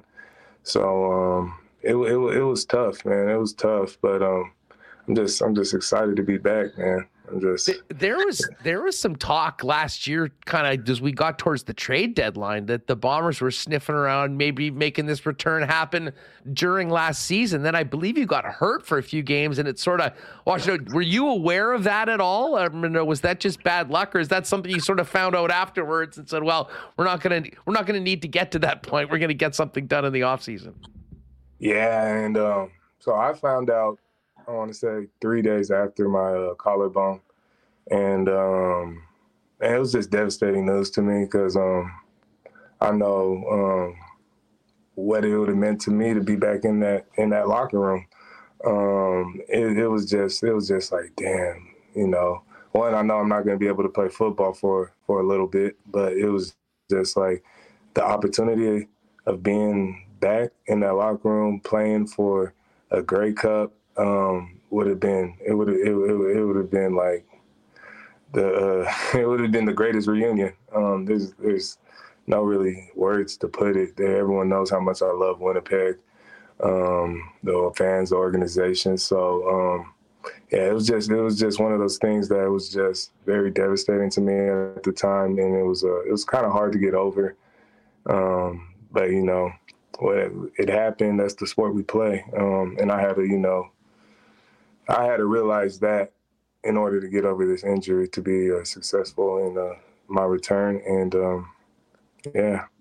Well, you know, I've got to ask you about last season, though. I mean, you went there as the highest paid receiver in the league, a lot of pressure on it. But, I mean, this was a rebuilding team that went through a number of quarterbacks, but you were still very productive. When you look back, and I mean, you did a really nice Instagram post to the people in the city of Edmonton for your time there.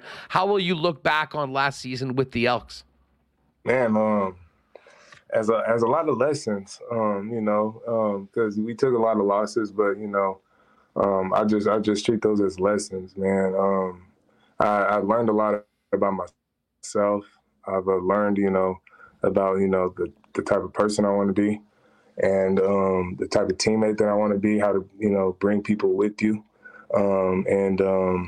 man, that leadership role that, you know, I learned it in Winnipeg, learning from all, you know, the vets on that team, but I was able to carry that over to Edmonton. And from there, it was kind of like I had to take on that role. And that's the biggest thing. The city was great. The people here were great. I made some great relationships, and man, that's gonna be, you know, another hard thing to you know, leave. And you know, my son, he made so many friends here, and the school has been great with him. That was such a blessing. But you know, it's on to new beginnings, I believe, and it's just gonna be great in Winnipeg. Well, there's certainly no unknowns for you. I mean, you know who you're coming back to play for. You know the majority of the personnel. You certainly know the coaching staff, and yeah, you know the city and the fan base. And I'm sure that's why the reunion feels that much better. How much did you pay attention to the Bombers last year? Because I mean, you were going to a very different situation. You left a two-time Grey Cup champ to a team that certainly didn't have those same expectations. Was it? Did you watch a lot of Bomber football last year, and was it tough when you guys were struggling the way you were? I did, and you know, having my family here, but then also looking, you know, at all the guys that I know that I came up with, and watching them have success, it was meaningful.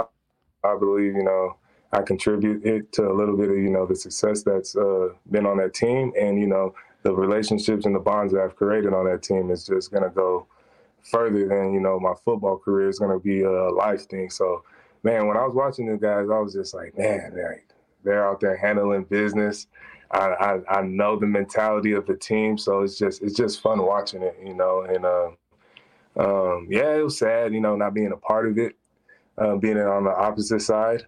But it's just, you know, you have so much love for your brothers that, you know, you just wish the best for them. And it was like once we got to the Grey Cup, it was like, you know, I felt like I was still a part of the team, you know. And I took the loss. I ain't gonna say I took the loss harder than them because they were in it, but you know, I felt for them, and I felt a loss as well.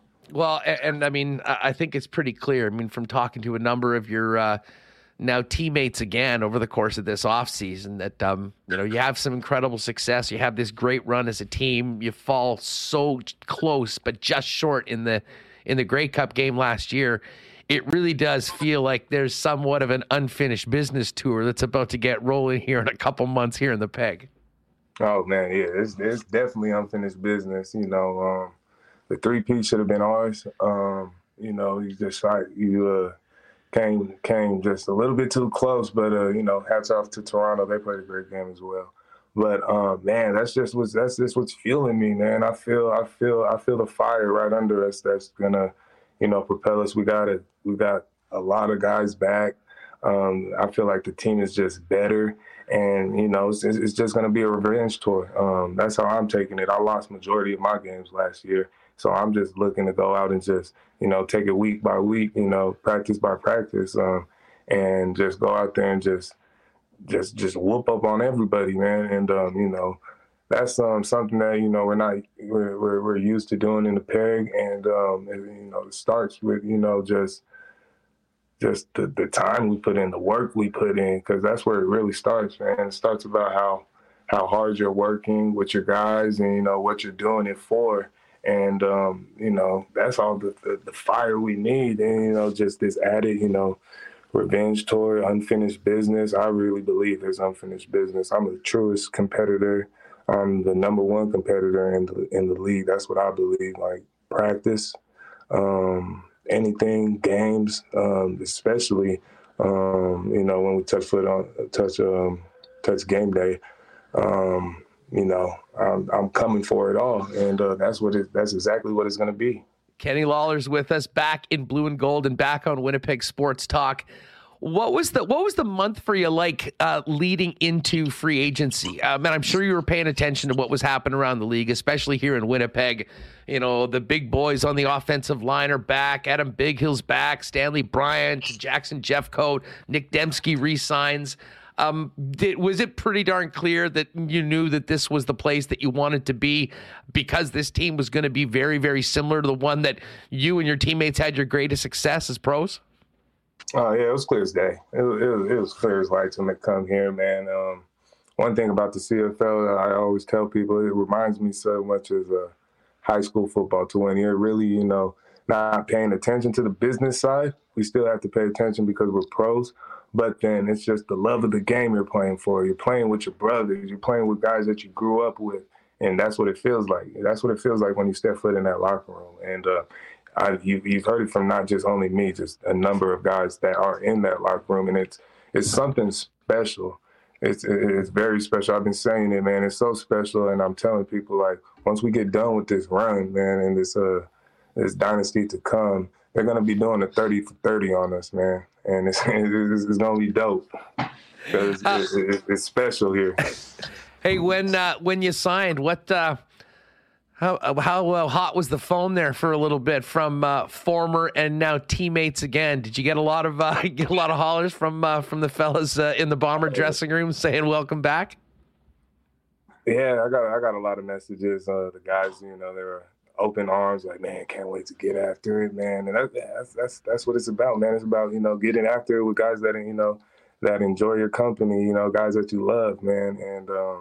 Man, the phone was blowing up. There's all sorts of people, family, friends, current Bombers, and yeah, the phone was hot. I had to, drop it for a little bit. It was so hot. So Edmonton actually is home base for you right now. We're talking to you from Edmonton. Yeah. Listen, it's been a great spot for you, but you're coming back to Winnipeg. How does the what does life look like for the Lawler family over the next couple months before you got to get here to camp and get ready to get back to that Grey Cup? Oh, man. So life over here, son goes to school. Life for me, we're just continuing to work out every day. Then, as soon as, I'm going to be leaving first.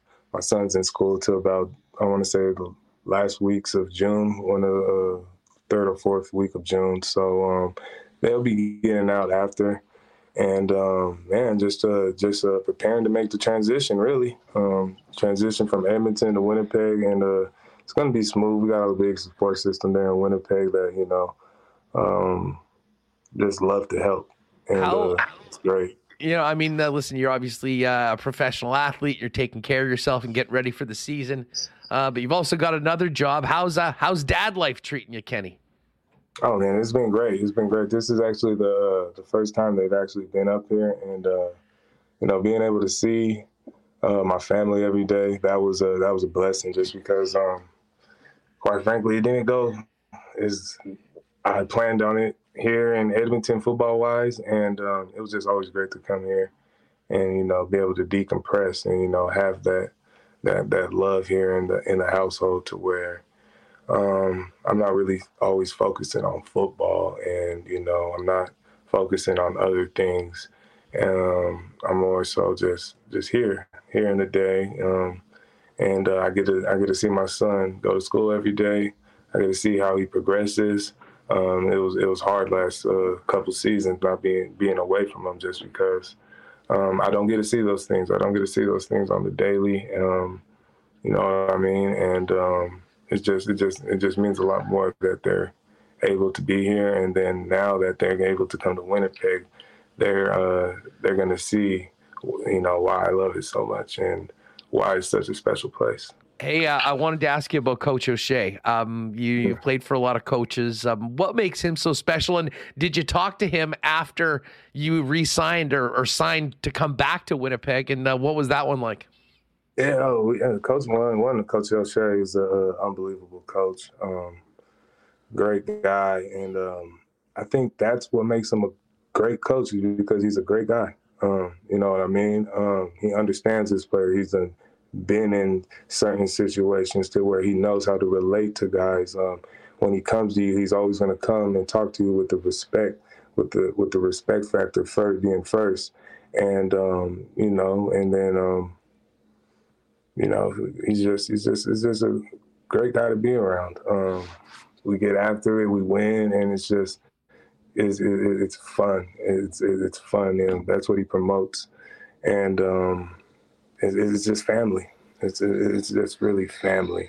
That's what makes him a great guy. He understands that, and he understands, you know, how to incorporate that into winning. Well, I mean, there's nothing more fun than winning, and the Winnipeg Blue Bombers have done a hell of a lot of that over the last few seasons, and I know they're planning to do it more. I know you've heard from plenty of Bomber fans on social media since the announcement, but what is the message from Kenny Lawler to the fans of the Blue and Gold before you get back to Winnipeg to try to get this season going? Man, I believe the message is unfinished business. No, you know, I feel like we left a lot out there in 22. I know falling a little short, and it's just unfinished business. Come today, every word. That's what you guys are gonna get out of us, man. And you're gonna get 110%, if not more. And you know, we're passionate to bring the cup where it belongs. It belongs in the city of Winnipeg, and you know, that's what's gonna happen. That's what, you know, I want the fans to expect. That's what I expect of myself and my teammates, and I know that's what they expect for themselves as well. And you know, we're gonna go out there and accomplish this, that. Well, Kenny, I can tell you that the Winnipeg Sports Talk chat was on fire when it became apparent that you were coming back. People are really excited, both for you and just to get this football team back on the field and to get the crazies there in IG Field turning it up for in support of the Blue Bombers. Thanks so much for doing this. Enjoy the rest of the time in Edmonton. We can't wait to see you and the Bombers back in the Peg this year. Oh, man, I can't wait to touch down in the Peg. You have a great day. Oh, man, great stuff with Kenny Lawler. Cannot wait for Bomber season. And pretty cool to hear his outlook at coming back and trying to make up for a lost opportunity in the Grey Cup last year by bringing another championship back to Winnipeg. All right, got to get Remo back in here. We got a few other things to talk about before we get to the Cool Bet lines. But I hope you had a great long weekend. Lots going on in and around. And I'll tell you what, if your weekend was really good, maybe you had a couple of Winnipeg's favorite local beers, Little Brown Jug, and the incomparable 1919. You can pick up 1919 and find bars and restaurants on tap throughout the city. And, of course, the best place to enjoy 1919 and all the Little Brown Jug offerings is down at the brewery and tap room on William Avenue. Don't forget, March 29th, our second Winnipeg Sports Talk Trivia Night. We'll have ticket details probably in the next week or so. And you'll make sure to get those, but save the date right now. Had so many great WST listeners out last time. If you weren't able to make it, you missed a good time, but your next chance to do it is March 29th down at Little Brown Jug. And, of course, you can pick up the Good Times Variety Pack, $19.19 and more, wherever they sell great beer. And, of course, Manitoba Liquor Marts as well. And hey, a big shout out to Nick and Nikki and the Nick and Nikki DQ group. The Flamethrower Burger is back. If you like a little kick in your burger, of course, 6 new stack burger options at your favorite Nick and Nikki DQ. And of course, all those great Blizzard ice cream treats and more. And of course, you can hit them up on Instagram if you'd like a custom DQ ice cream or Blizzard cake made up for a quick and easy pickup at any of the 4 Nick and Nikki DQs, DQ Niverville, DQ Northgate, DQ Polo Park, and DQ St. Anne's. All right, let's get Remo back in here. Good stuff with McCarthy and Mike on the hockey tip. And, man, that was a fun chat with Kenny Lawler. He really does seem like he is fired up to get back and put on the blue again. Lots to get here. Yeah, lots to get to here on a Monday, as always, with the Jets. You know, games, Kenny Lawler. We had to have a big trade Friday night. I don't know where you were when you saw the O'Reilly trade. I was looking at my phone. I don't know, maybe in the bathroom. I don't remember. But and you're like, oh, really? Well, what? In the bathroom. Isn't, chances are. That's your safe space now as a dad. That's where, right? As a dad, you get a lot of scrolling done, Hustler. I've definitely learned in the last couple of years, but. Yeah, Kenny Lawler so fired up to come to Winnipeg, loves the fans, and I did see some comments in chat being like, if only NHL players felt like about Winnipeg like Kenny Lawler does, because we all watched the game last night, Huss, where the panel, brought up how many players have no trade clauses with Winnipeg. Well, I don't know. Pretty easy to identify them and then not try to trade for them, and then there's a lot of good players out there, Huss, who don't have no trade clauses. So I don't know. I think that issue gets kind of overblown when trying to make trades, but I guess I'm on a bit of a tangent here now. I don't know if it is. I mean, in other markets, yeah, but in here, it is reality. I mean, yeah.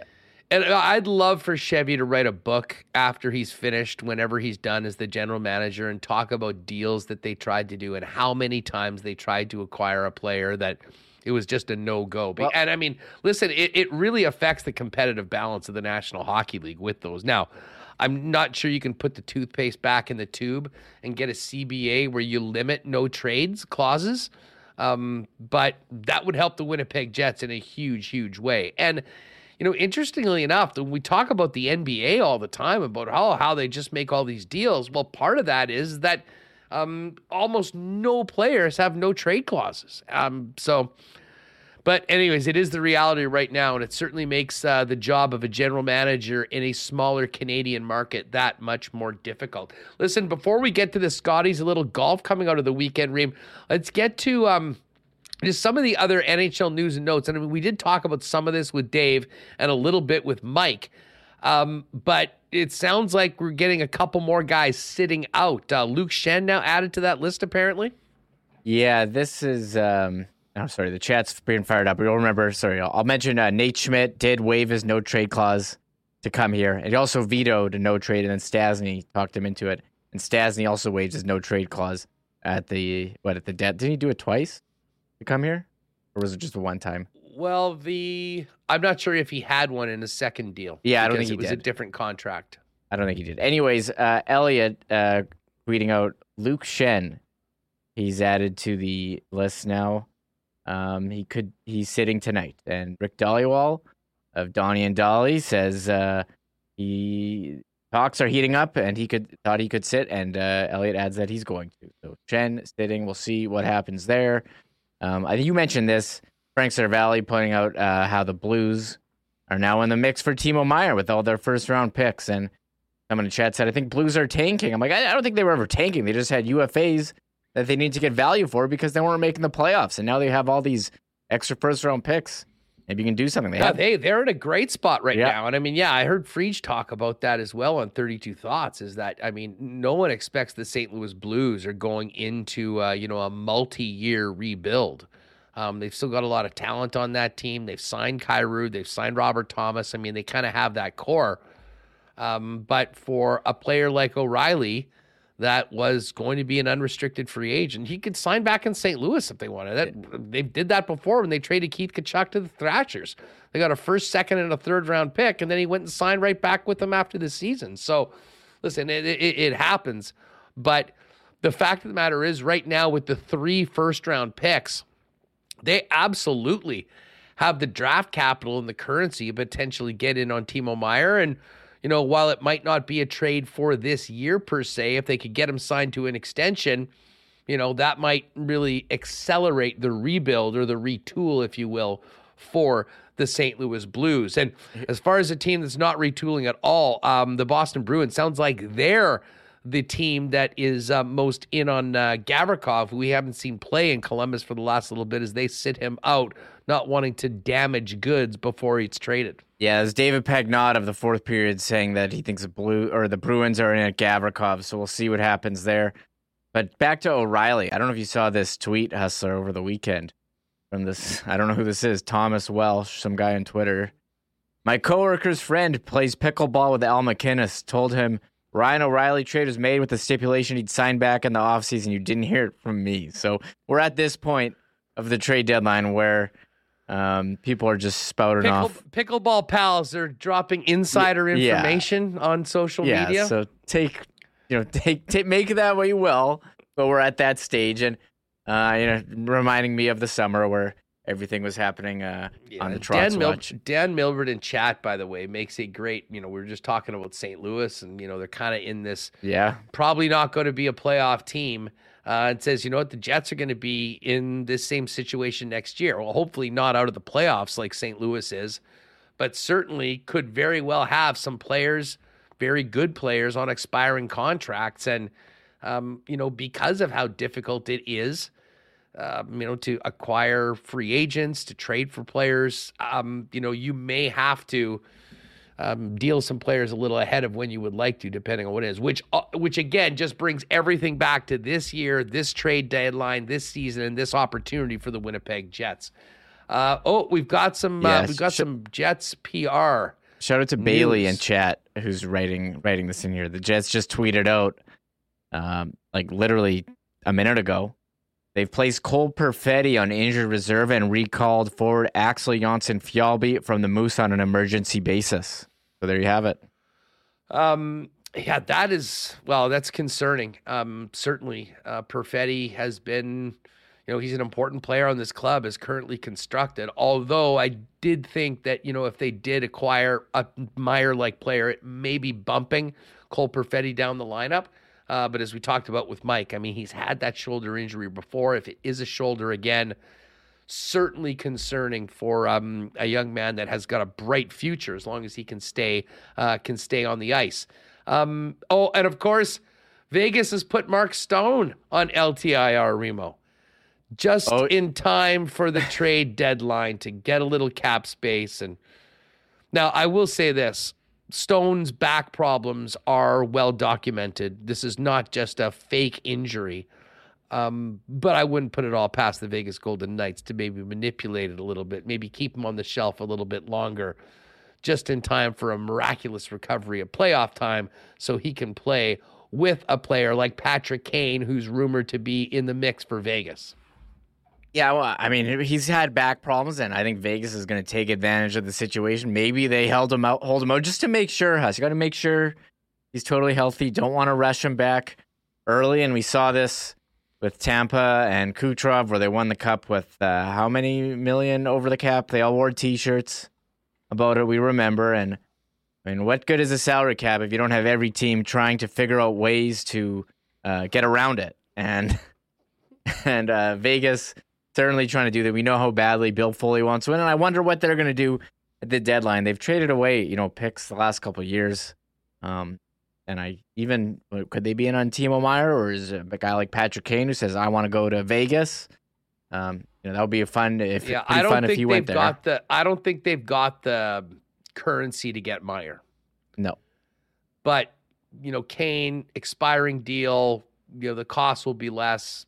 Wouldn't at all be surprised if that happens. And of course, Kane controls where he can go as well, which again kind of ties the hands of Kyle Davidson. Listen, we'll be all over this tomorrow. Obviously, Jets playing the New York Islanders tomorrow, but on basically a daily basis, we'll have the latest from the trade rumor mill in and around the NHL. Got to give you a quick Scotties update. What a start for our Manitoba ladies at our Canadian National Championship, led by the three-time defending champs, Carrie Ainerson and her team representing Canada's defending champ.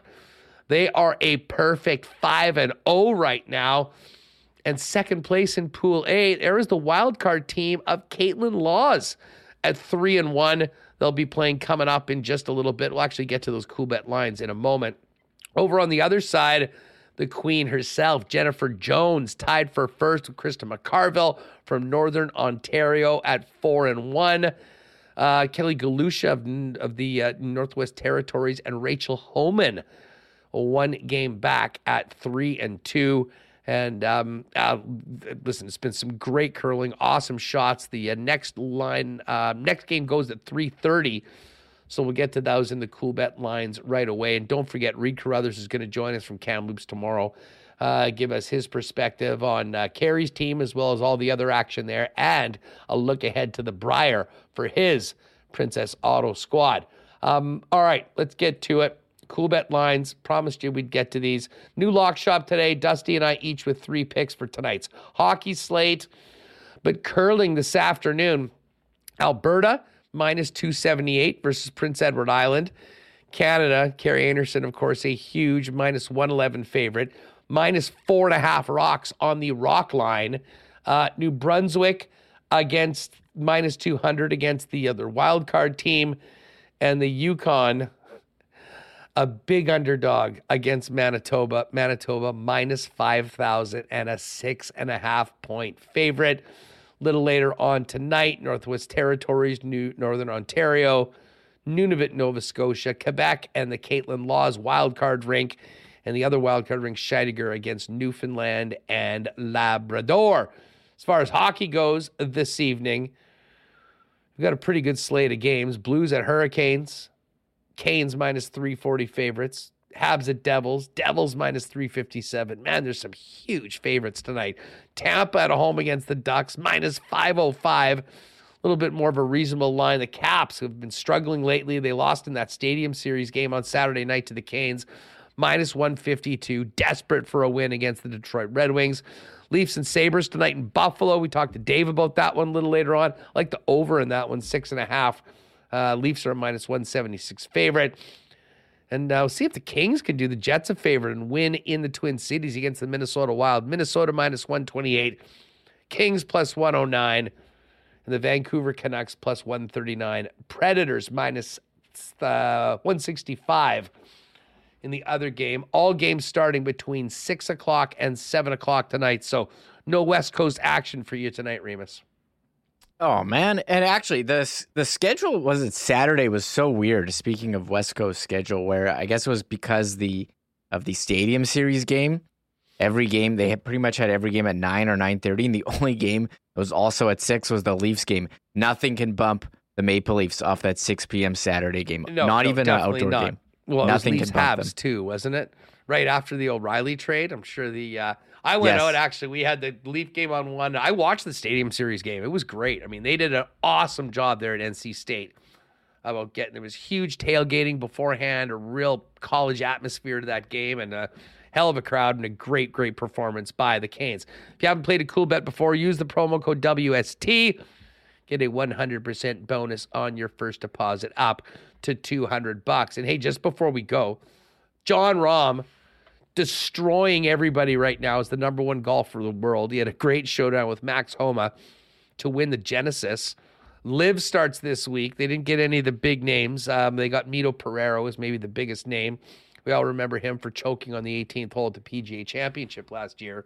But Remo, have you watched any of the Full Swing on Netflix? I've watched it. I've only seen him couple of the episodes because my wife keeps watching it without me. How did your wife get into this? I was a little surprised when you told me that, but great call by Leah. She awesome. Like really wanted to watch it. She used to be an athlete. I think she likes watching about about their mindset and their training. I thought I don't know. I don't think she's like crazy about golf, but it's something, it's a show that you can watch and you don't have to you can kind of be doing other stuff. You don't have to be watching it like a hawk, but she was very into it. The Joel Damon episode, I think, was my favorite. Oh, yeah. I believe that's episode number 4, 3 or 4, if I'm not mistaken. It's just an absolute beauty. And it's neat because, sometimes you're talking about the big, these incredible superstars. He's not that guy. Maybe he doesn't have the confidence of some of the top players, but is really beloved and has a great, great story as a cancer survivor himself. And everyone knows, if you're a lock shopper or even just a longtime listener, know that I am a hardcore member of Team Tony Finau. The Finau episode, which is number 6, just goes to show what an incredible dude he is. Great father, and maybe the easiest guy to cheer for in sports. So highly recommended on that full swing. I still have a couple episodes to go. Yeah, Justin. You get to see the behind the scenes of the top players like Justin Thomas and Jordan Spieth in the first episode. There's some good Tiger stuff, just, on the peripheral. But I'll say about Joel Damon, I remember, I think Brian Munns played with him in the, Pro-Am here for the Players' Cup. So, I know Tony Finau also played here, too, in that tournament. So, it's kind of nice to see when, we have the tournament coming up in the summer. I believe it's called Manitoba Open now. You're like, oh, yeah, all these guys on the PGA Tour now played in this, so. I think there's a good chance I might finish the full swing tonight. I've been somewhat under the weather. It might keep me from gallivanting. So we'll just watch a little hockey and maybe a little bit of that tonight. All right. Geez, we've gone long. Well, it was a big weekend, so lots to do. But let's get out so we can get these podcasts loaded up for everyone on the way home from work. Thanks to everyone for being with us. If you haven't, make sure you've hit that red subscribe button. Join us tomorrow at 1. Get ready for the road trip finale, big one on Long Island and the Islanders' new rink against Bo Horvat and the Islanders as the Jets look to salvage a .500 record after Connor Hellebuck's brilliance last night got their first win of this 4-game road trip. Thanks to Dave McCarthy, big thanks to Mike McIntyre and Bomber receiver Kenny Lawler and all the sponsors that make the show happen. Have a great night, everyone. Stay warm. We'll catch you tomorrow for a game day edition of WST. Have a great one. Oh, my God. Oh! Shut it down. Oh, no! Let's go home. Thanks for tuning in to Winnipeg Sports Talk Daily. Make sure to subscribe on YouTube and your favorite podcast feed at winnipegsportstalk.com.